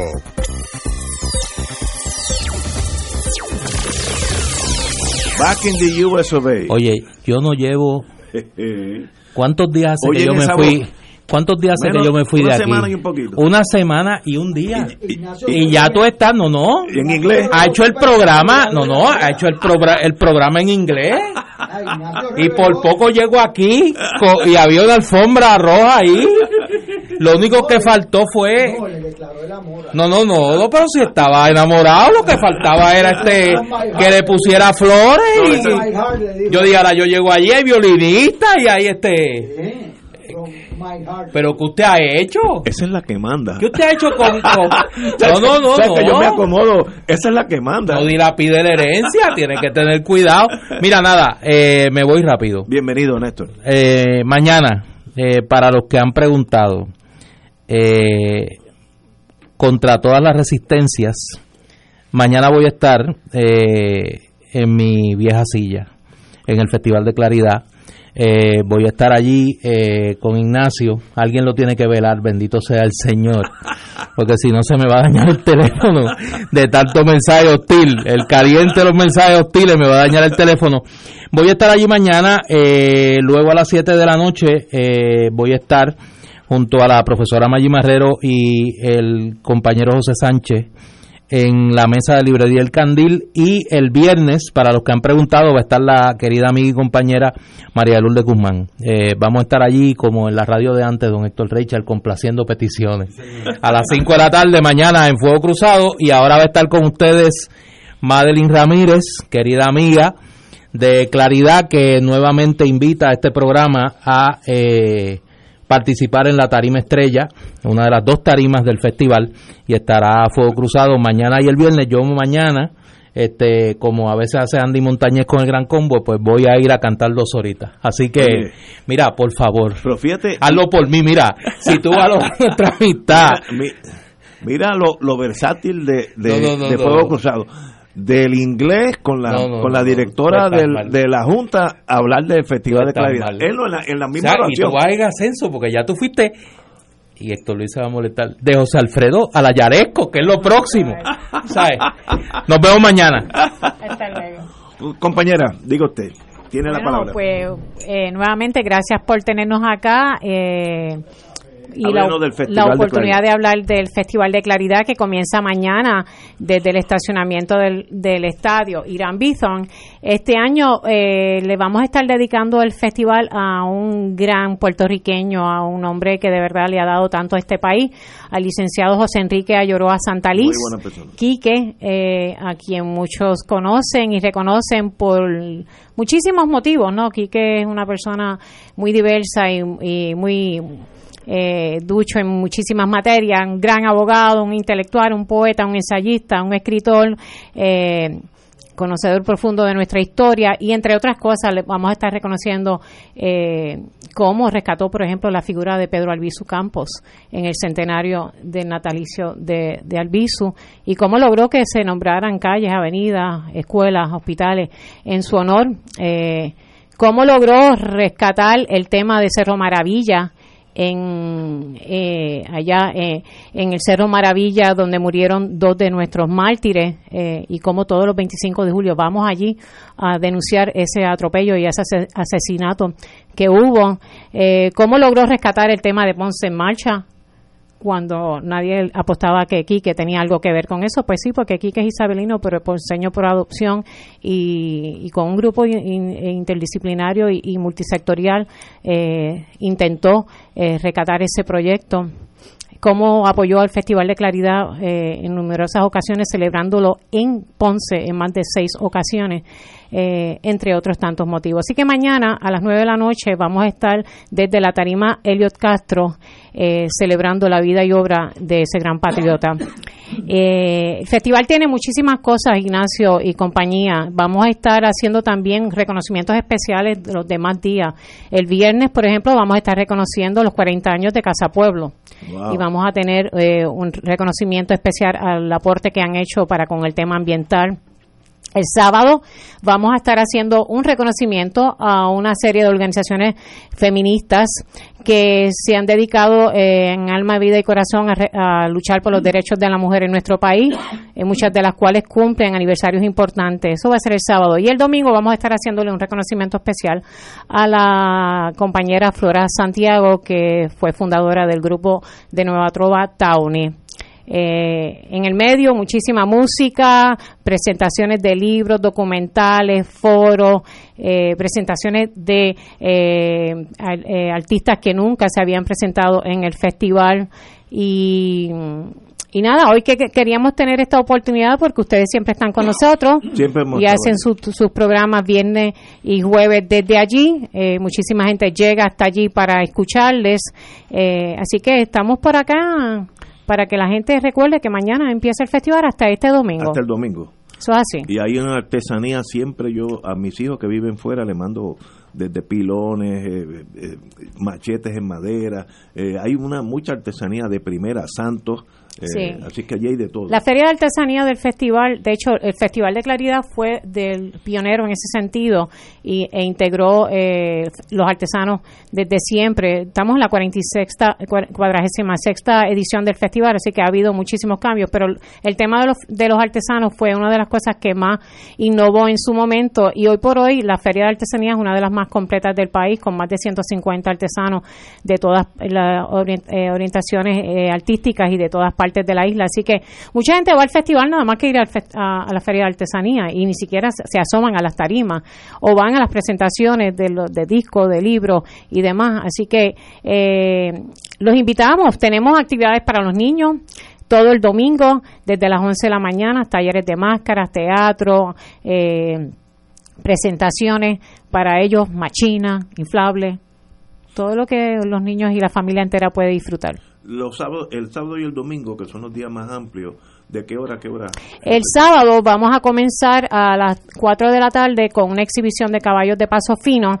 Los artesanos empiezan normalmente desde mucho antes, pero la tarima propiamente eh, y todo el atrio central va a estar empezando a eso de las 4 de la tarde con esa exhibición y a partir de ahí toda la actividad que se está generando desde la tarima. El domingo empezamos desde las 11 de la mañana con las actividades para los niños Y a partir de la una, eh, artesanos y las tarimas propiamente. Tenemos dos tarimas, como siempre, la de Helio Castro, que es la tarima central que está en el atrio, y la tarima estrella, que es la tarima que presenta más eh, orientaciones más alternativas y para jóvenes, millennials y demás un privilegio tenerla aquí, compañera, y nos veremos mañana jueves. Si Dios lo permite. Así que todo el mundo está citado al Festival de Claridad a partir de mañana. Les esperamos y no se lo pierdan yo le llamo para que aquellos que no manejan mucho el español, a user-friendly atmosphere, un ambiente de cordialidad y, el hecho que usted sea fascista, no se preocupe, allí lo van a atender bien. Allí la ventaja que tiene es que va a sentir el territorio libre, esa es la ventaja y una energía extraordinaria. Y se habla español allí. Así es. Oye, se me quedó algo antes de irme. Compañero. Hay que ir mañana al kiosco del PIB Ah, las mejores alcapurrias. ya me lo dijo Juan. Del hemisferio occidental. Juan Dalmau me dijo, sí. Las venden en el kiosco del Partido Independentista Puertorriqueño. Este, Usted tiene allí su sangría. Yo tengo, sí, yo tengo. Sí, de los muchachos allá de. La planificación mía ya está hecha. Sí. Y allí hay unos grupos que ya. Y hay una paella en el kiosco del MUS, me dicen, ¿Ah, los bacalaitos y ah, eso. Pues vamos para allá. Sí, sí. Tenemos que ir a una pausa, amigo, y regresamos con Fuego Cruzado. Fuego Cruzado está contigo en todo Puerto Rico. Buenos días familia. Es la casa a la que siempre puedes llegar sin invitación. A las 10 de la mañana, Judith Felicie es tu anfitriona para conversar sobre medicina, psiquiatría de niños y adolescentes, artes, derecho, valores y fe. Todos los días por Radio Paz 810 AM. Buenos días familia. Donde una conversación parece demasiado corta. Buenos días familia. De lunes a viernes por Radio Paz 810 AM. Escucha los sábados a las 5 de la tarde para servirte un programa del Colegio de Profesionales del Trabajo Social de Puerto Rico con los temas de interés a la comunidad. Recuerda, los sábados a las 5 de la tarde para servirte por Radio Paz 810. Fuego Cruzado, el programa de más credibilidad en la radio puertorriqueña, es ahora la tribuna abierta de análisis noticioso, con diversas perspectivas que exploran el trasfondo de lo que acontece a diario y cómo nos afecta. Escucha Ignacio Rivera y sus panelistas invitados de lunes a viernes en Fuego Cruzado en transmisión diferida a las 10 de la noche por Oro 92.5 FM. Dale una vuelta al mundo los viernes a las 2 de la tarde y repasa las noticias y acontecimientos más relevantes en la compañía de Reinaldo Rollo, el ingeniero Jorge A. García, los sucesos que trascienden límites territoriales y sus protagonistas son objeto de discusión y análisis de nuestro panel. Para ampliar la perspectiva noticiosa de nuestra audiencia, emprende una vuelta al mundo cada viernes comenzando a las 2 de la tarde por...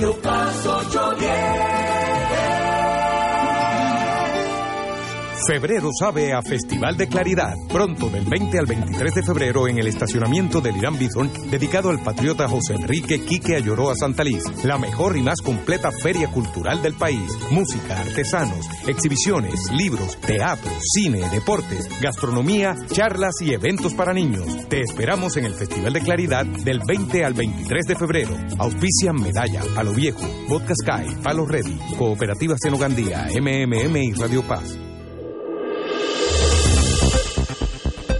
Y ahora continúa Fuego Cruzado.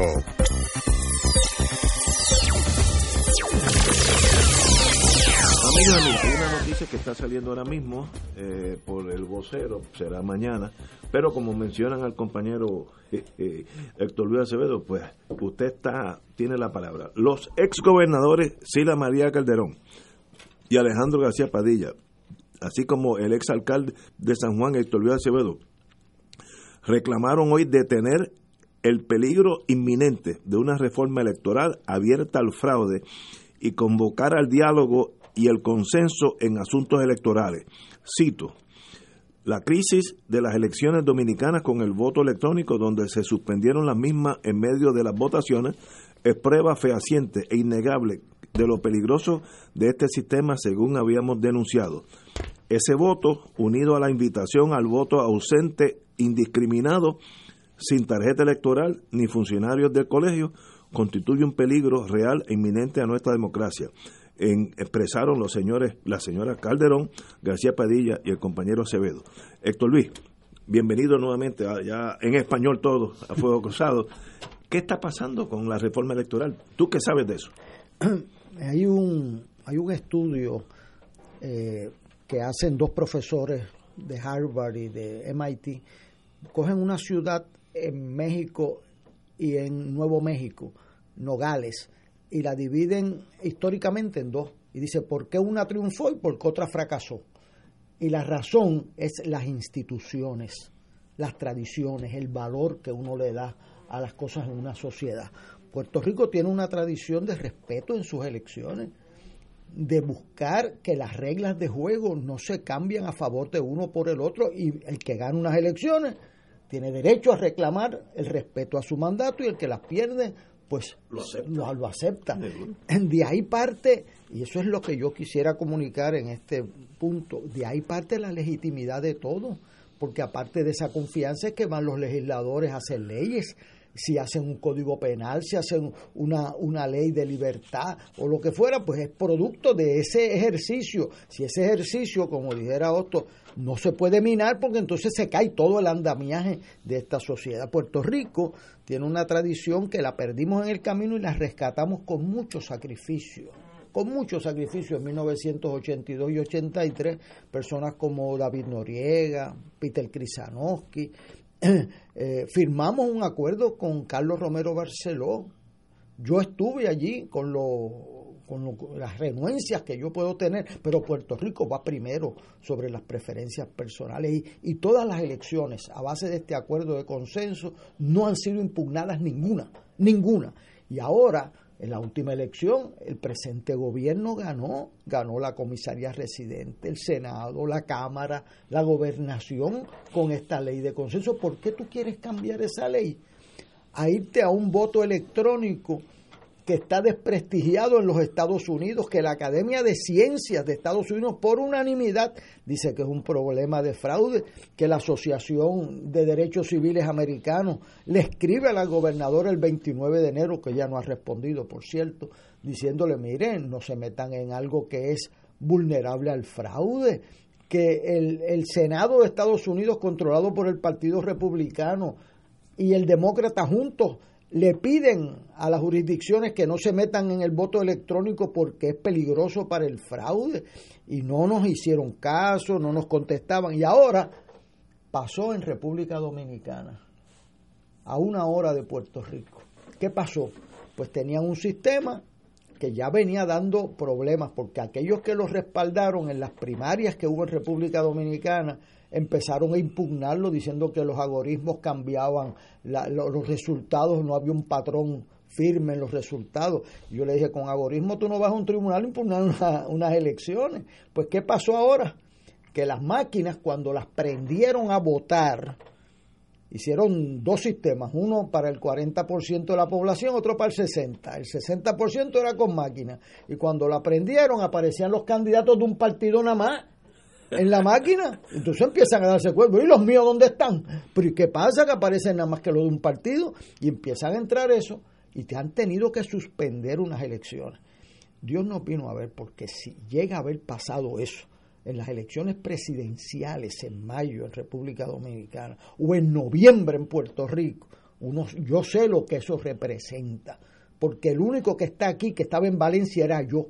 Y si no llega a ser por Eugenio Belaval, y Peter Krisanowski que estaban allí, y Ludmilia Rivera Burgos del PCP y David Noriega del PIB, aquí se forma una mini guerra civil con muertos porque la gente no permiten que le roben unas elecciones y nosotros no tenemos ese problema. El PNP ganó las elecciones con este sistema. ¿Alguien le dijo algo? Entró Ricardo Rosselló a la gobernación, entró Rivera Chatz a la presidencia del Senado. ¿Y qué pasa ahora?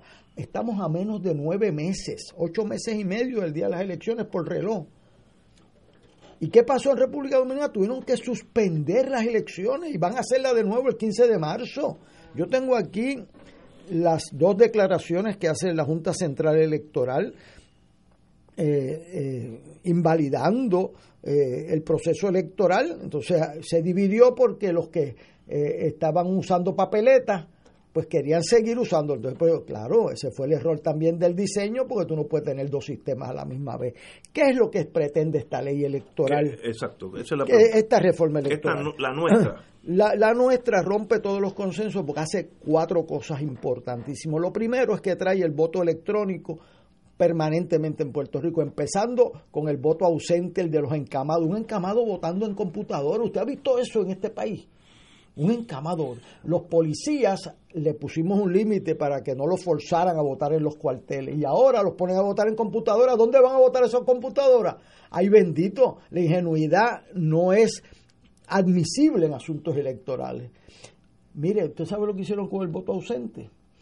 Le dan el voto ausente a todo el mundo y lo hacen por computadora, sin tarjeta electoral, quitan la tarjeta electoral de requisito, quitan la tarjeta porque el voto ausente no tiene funcionario, cambian la de- definición de domicilio para que sea el elector el que diga eh, dónde vive. Bueno, Gigi Fernández dijo que vivía en Puerto Rico y nosotros sabemos que vivía en Tampa y le trajimos los recibos y las peticiones de, eh, eh, de exención contributiva. Y un juez dijo que no, pues ahora con esta ley puede venir a votar aquí. Es más, no tiene que venir porque vota ausente por internet.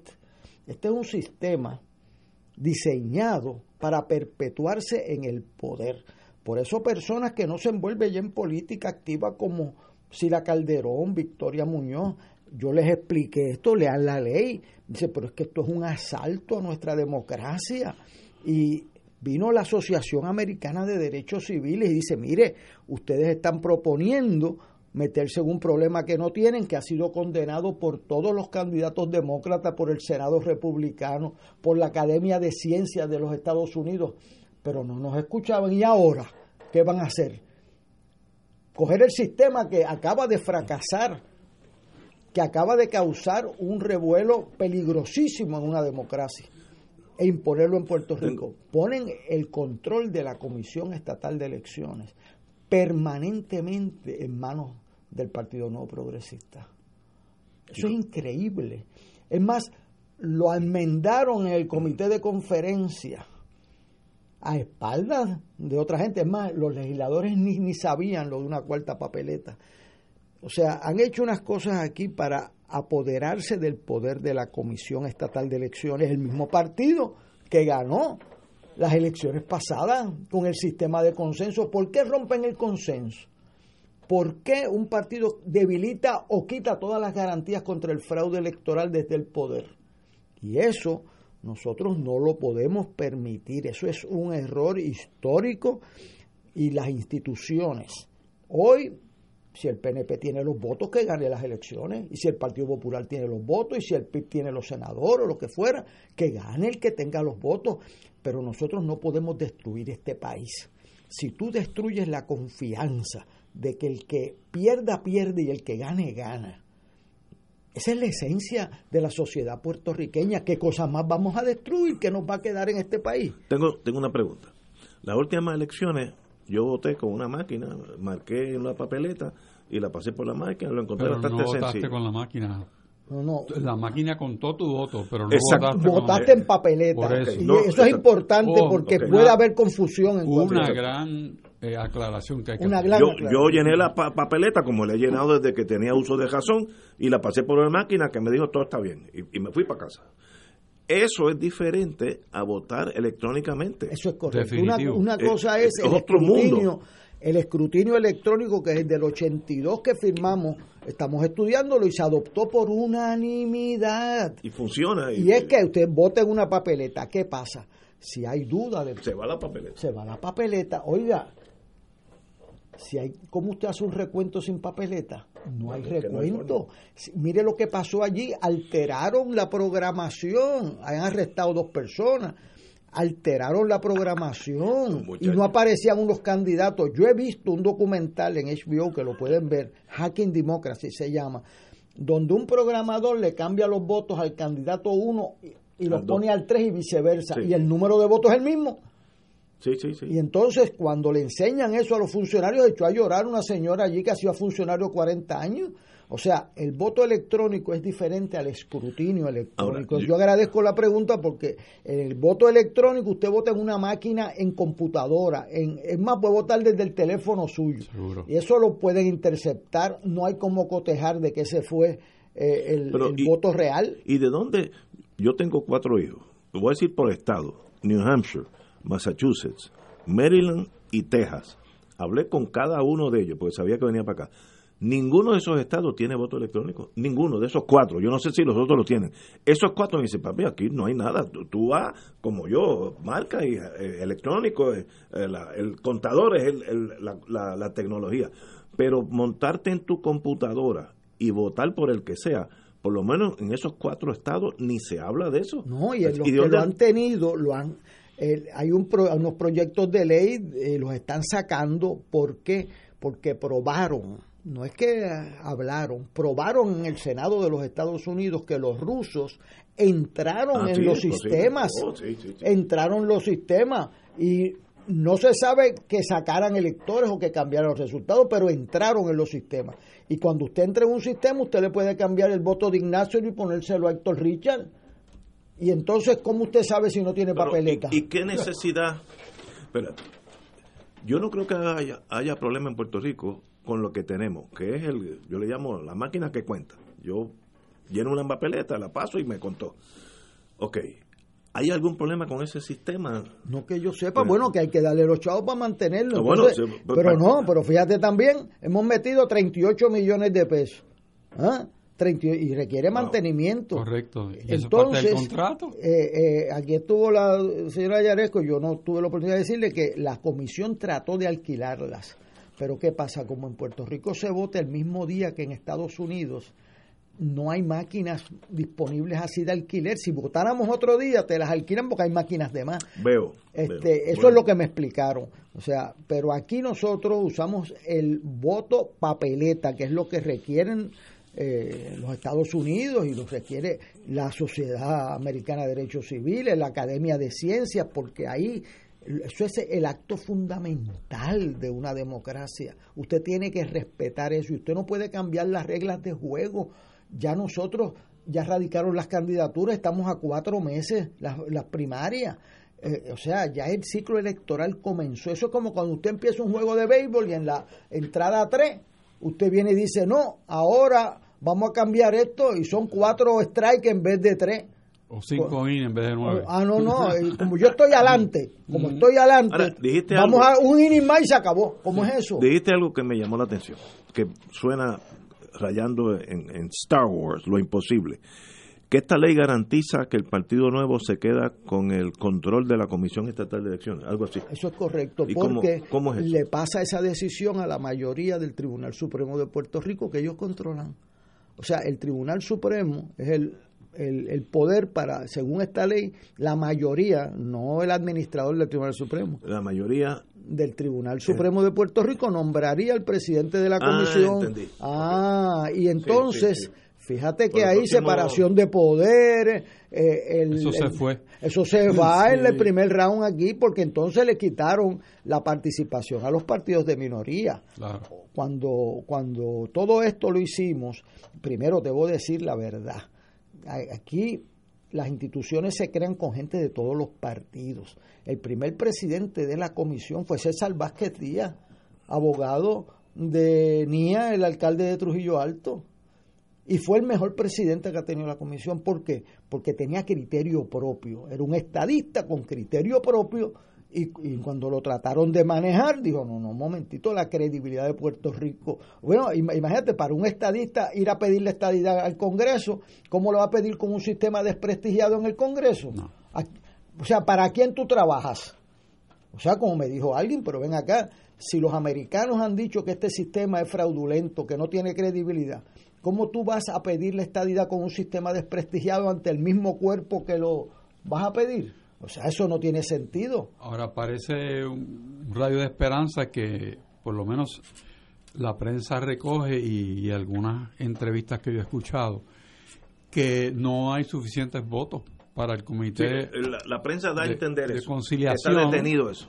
y Yo- está detenido. Yo espero que eso propicie que no que no salga de ahí. Bueno, yo creo que ahí va a requerir liderato de la gobernadora, va a requerir que si- Rivera Chats. si ella lo veta, piense, o para sea, eh, eh, sí, pero tienen que buscar los votos porque esos que comentan en los periódicos y los que votan a veces no se conocen unos a los otros, ¿sabes? Este, yo creo que este es un momento eh, bien serio que demuestra eh, para qué usted está en el, en, en el servicio público. O sea, a usted no puede querer estar en una democracia y quererse perpetuar en el poder a como de lugar. Ese no puede ser. Usted tiene que entrar allí con la teoría de, democra- de mayorías temporeras. Si Héctor tiene mayoría hoy, Ignacio no la tiene, pues Héctor le toca ser el, el- el gobernador. Y si Ignacio la tiene, pues eh, y se acabó. Y esa es la esencia. O sea, perpetuarse en el poder es ajeno. Entonces, ¿cómo es posible que usted llegue con los votos libres de nuestra gente y ahora quiera mañarlo para que gente que no vive aquí, municipio 79, ya le dicen, y saben quiénes se han eh, ido de Puerto Rico, que decidan las elecciones aquí o por un voto electrónico, que no hay forma de cotejar la intención del elector, no hay recuento. Bueno, y si tenían dudas de la vulnerabilidad, lean los periódicos dominicanos, busque el listín diario. Bueno, las, pre- eh, la- las primarias demócratas. Ah, en Iowa, en Iowa, tuvieron 48 horas Sí. sin resultado. No, ¿Qué más es- usted va a esperar? Es una revolución si fueron O elecciones sea, si usted no tiene un problema en esta vida, ha trabajado 20 años para conseguir el escrutinio electrónico, tiene una papeleta, hay cosas que hay que invertir, el polbook, hay cosas que hay que mejorar, pero no, o sea, a través de esa teoría nos van a colar una cosa para perpetuarse en el poder y eso es la esencia de nuestro pueblo. Y yo quiero decirle que aquí las elecciones en los años 30 no fueron elecciones limpias y que este país tuvo que luchar mucho para rescatar su democracia. Y no podemos entrar a una competencia de quién roba más como era en los años 32 y 36. Ese, esa institución hay que defenderla y defenderla porque es la esencia de nuestra sociedad, de nuestro respeto ante nuestros hijos y nuestros nietos. Nosotros tenemos que crear un, respeto a lo que hemos hecho. Mire, yo me he sentado con mis adversarios nos pusimos de acuerdo en la redistribución electoral dos veces con Virgilio Ramos. Y ahí está eso, nos pusimos de acuerdo en la ley electoral. ¿Cómo vamos a destruir eso por un capricho de permanecer en el poder? Señores, tenemos que una pausa y regresamos con la parte final de Fuego Cruzado. Fuego Cruzado está contigo en todo Puerto Rico. Escucha los sábados a las 5 de la tarde para servirte un programa del Colegio de Profesionales del Trabajo Social de Puerto Rico con los temas de interés a la comunidad. Recuerda, los sábados a las 5 de la tarde para servirte por Radio Paz 810. Radio Paz te ofrece el mejor motivo para levantarte temprano y disfrutar el comienzo de un nuevo día de lunes a viernes con Enrique Liboy y Radio Paz en la mañana. La dosis perfecta de noticias, deportes y éxitos musicales de todos los tiempos, humor y curiosidades, calendario de actividades y tus peticiones musicales por el 787-300-4982. Conéctate con el 810 AM de lunes a viernes con Enrique Liboy y Radio Paz en la mañana. Fanático del deporte, la mejor información y el mejor análisis lo escuchas los sábados a las 2 de la tarde por Impacto Deportivo con Javier Sabat y el más completo elenco en deportes por Radio Paz 810 AM y en las redes sociales Facebook Impacto Deportivo Radio PR Twitter e Instagram.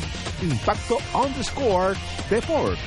Juntos impactando el deporte nacional en Buenos Días Familia por Radio Paz 810 AM a las 10 de la mañana de lunes a viernes acompañas a Judith Felicie en una agenda de interés para ti, de lo que quieres escuchar, aprender y disfrutar. Comparte con sus invitados como el doctor Edgardo Rosario Burgos y su consultorio radial, la psiquiatra María Teresa Miranda en Familia, Crisis y Soluciones y la doctora Ada Rosabal hablando de fe, el periodista Javier Santiago con lo mejor de la cultura popular entre muchos temas. Buenos días familia, de lunes a viernes por Radio Paz 810 AM.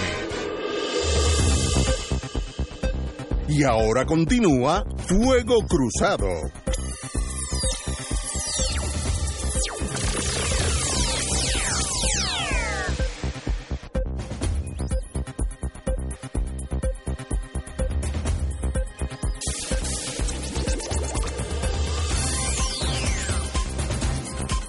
Amigas y amigas, regresamos a Fuego Cruzado. Estamos hablando del proyecto de la nueva electoral, de la nueva ley electoral.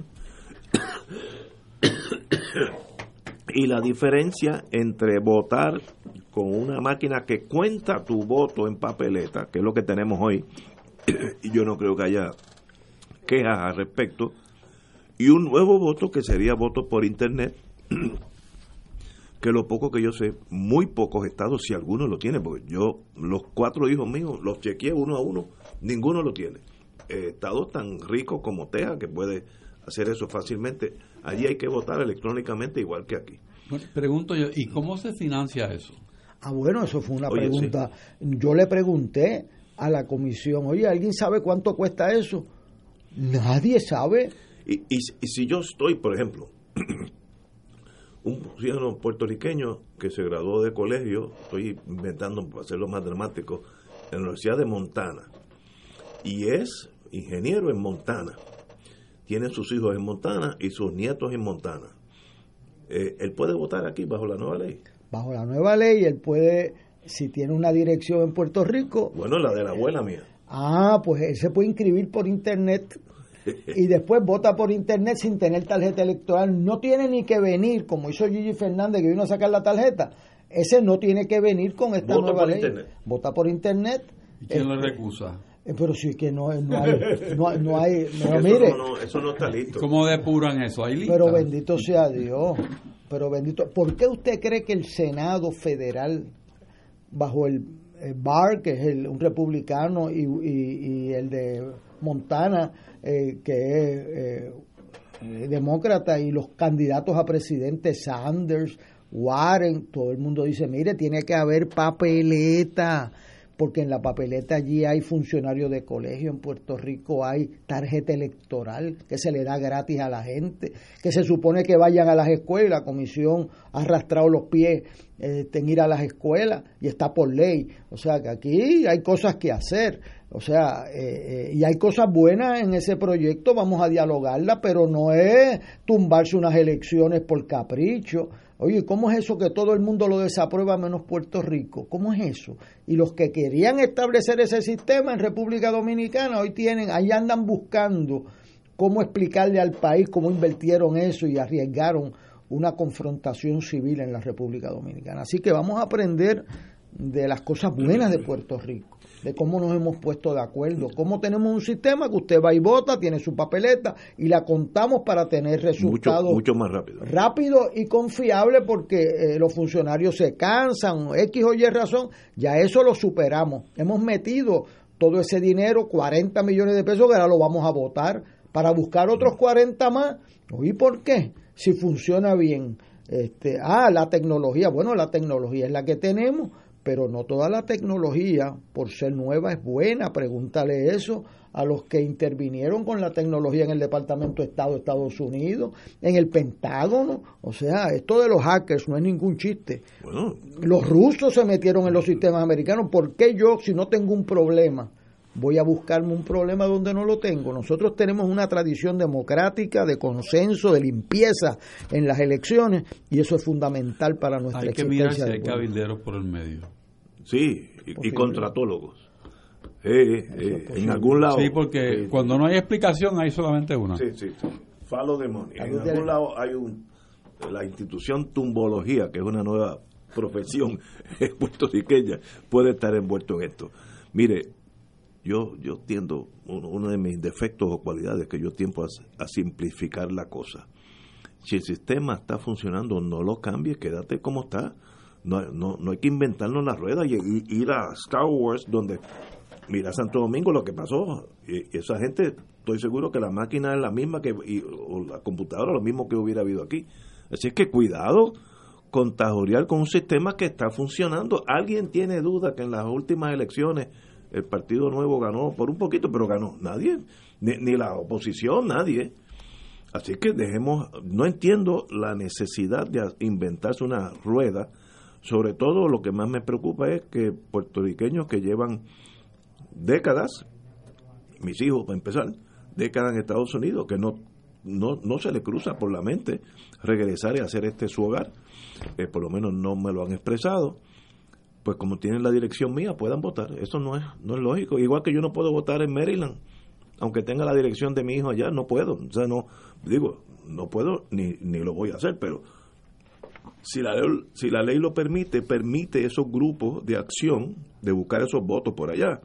Yo me acuerdo hace, ay, tal vez 20 años, que había un grupo, cuando los cubanos aquí tenían mucha más, mucha más gente viviendo aquí, que ellos venían en aviones eh, el día el día antes de las elecciones, pero 400, 500 personas, porque yo fui parte de ese mundo y votaban aquí porque eh, tenían dirección aquí, eso era fraudulento, pero eso eran 1500 nada más, eh, con, con internet puede haber 40 millones, de todos los puertorriqueños, en teoría, todos los que están allá.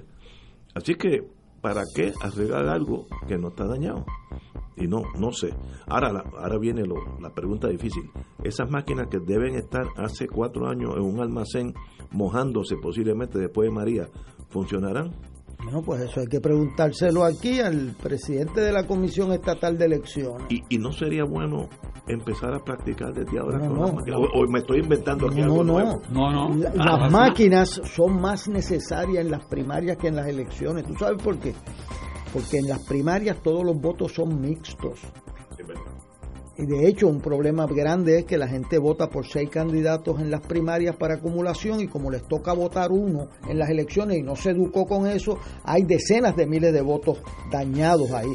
Eh, pero la, donde es indispensable, por eso le puso eh, la pregunta un poco caliente a la, a la señora Yaresco, es que las primarias es donde más necesarios son las máquinas porque son miles de votos, todos los votos son mixtos. Y, por eso hacen mucho más falta y en las elecciones, pero tiene que ser con confiabilidad y tenemos que asegurar que las mantengan bien con una inversión grande. Pero mi pregunta es, conociendo a mi Puerto Rico querido, esas máquinas se han probado últimamente que funcionan. Bueno, en el diseño original había un proceso de mantenimiento de esas máquinas que se enviarían a, ser reconstruida o mejorada. ¿Se enviaron? Eso yo no lo sé, estoy diciendo el diseño. Sí, sí, sí. Señores, tenemos que irnos. Me deja con esa preocupación. Pero si no lo hacemos eh, con papeletas, Puerto Rico no tiene una, una población como Brasil de 130 millones. Así que, pues matamos a papeletas, que salen los números más tarde, pero salen igual de mente confiables. Señores, tenemos que irnos. Hasta mañana.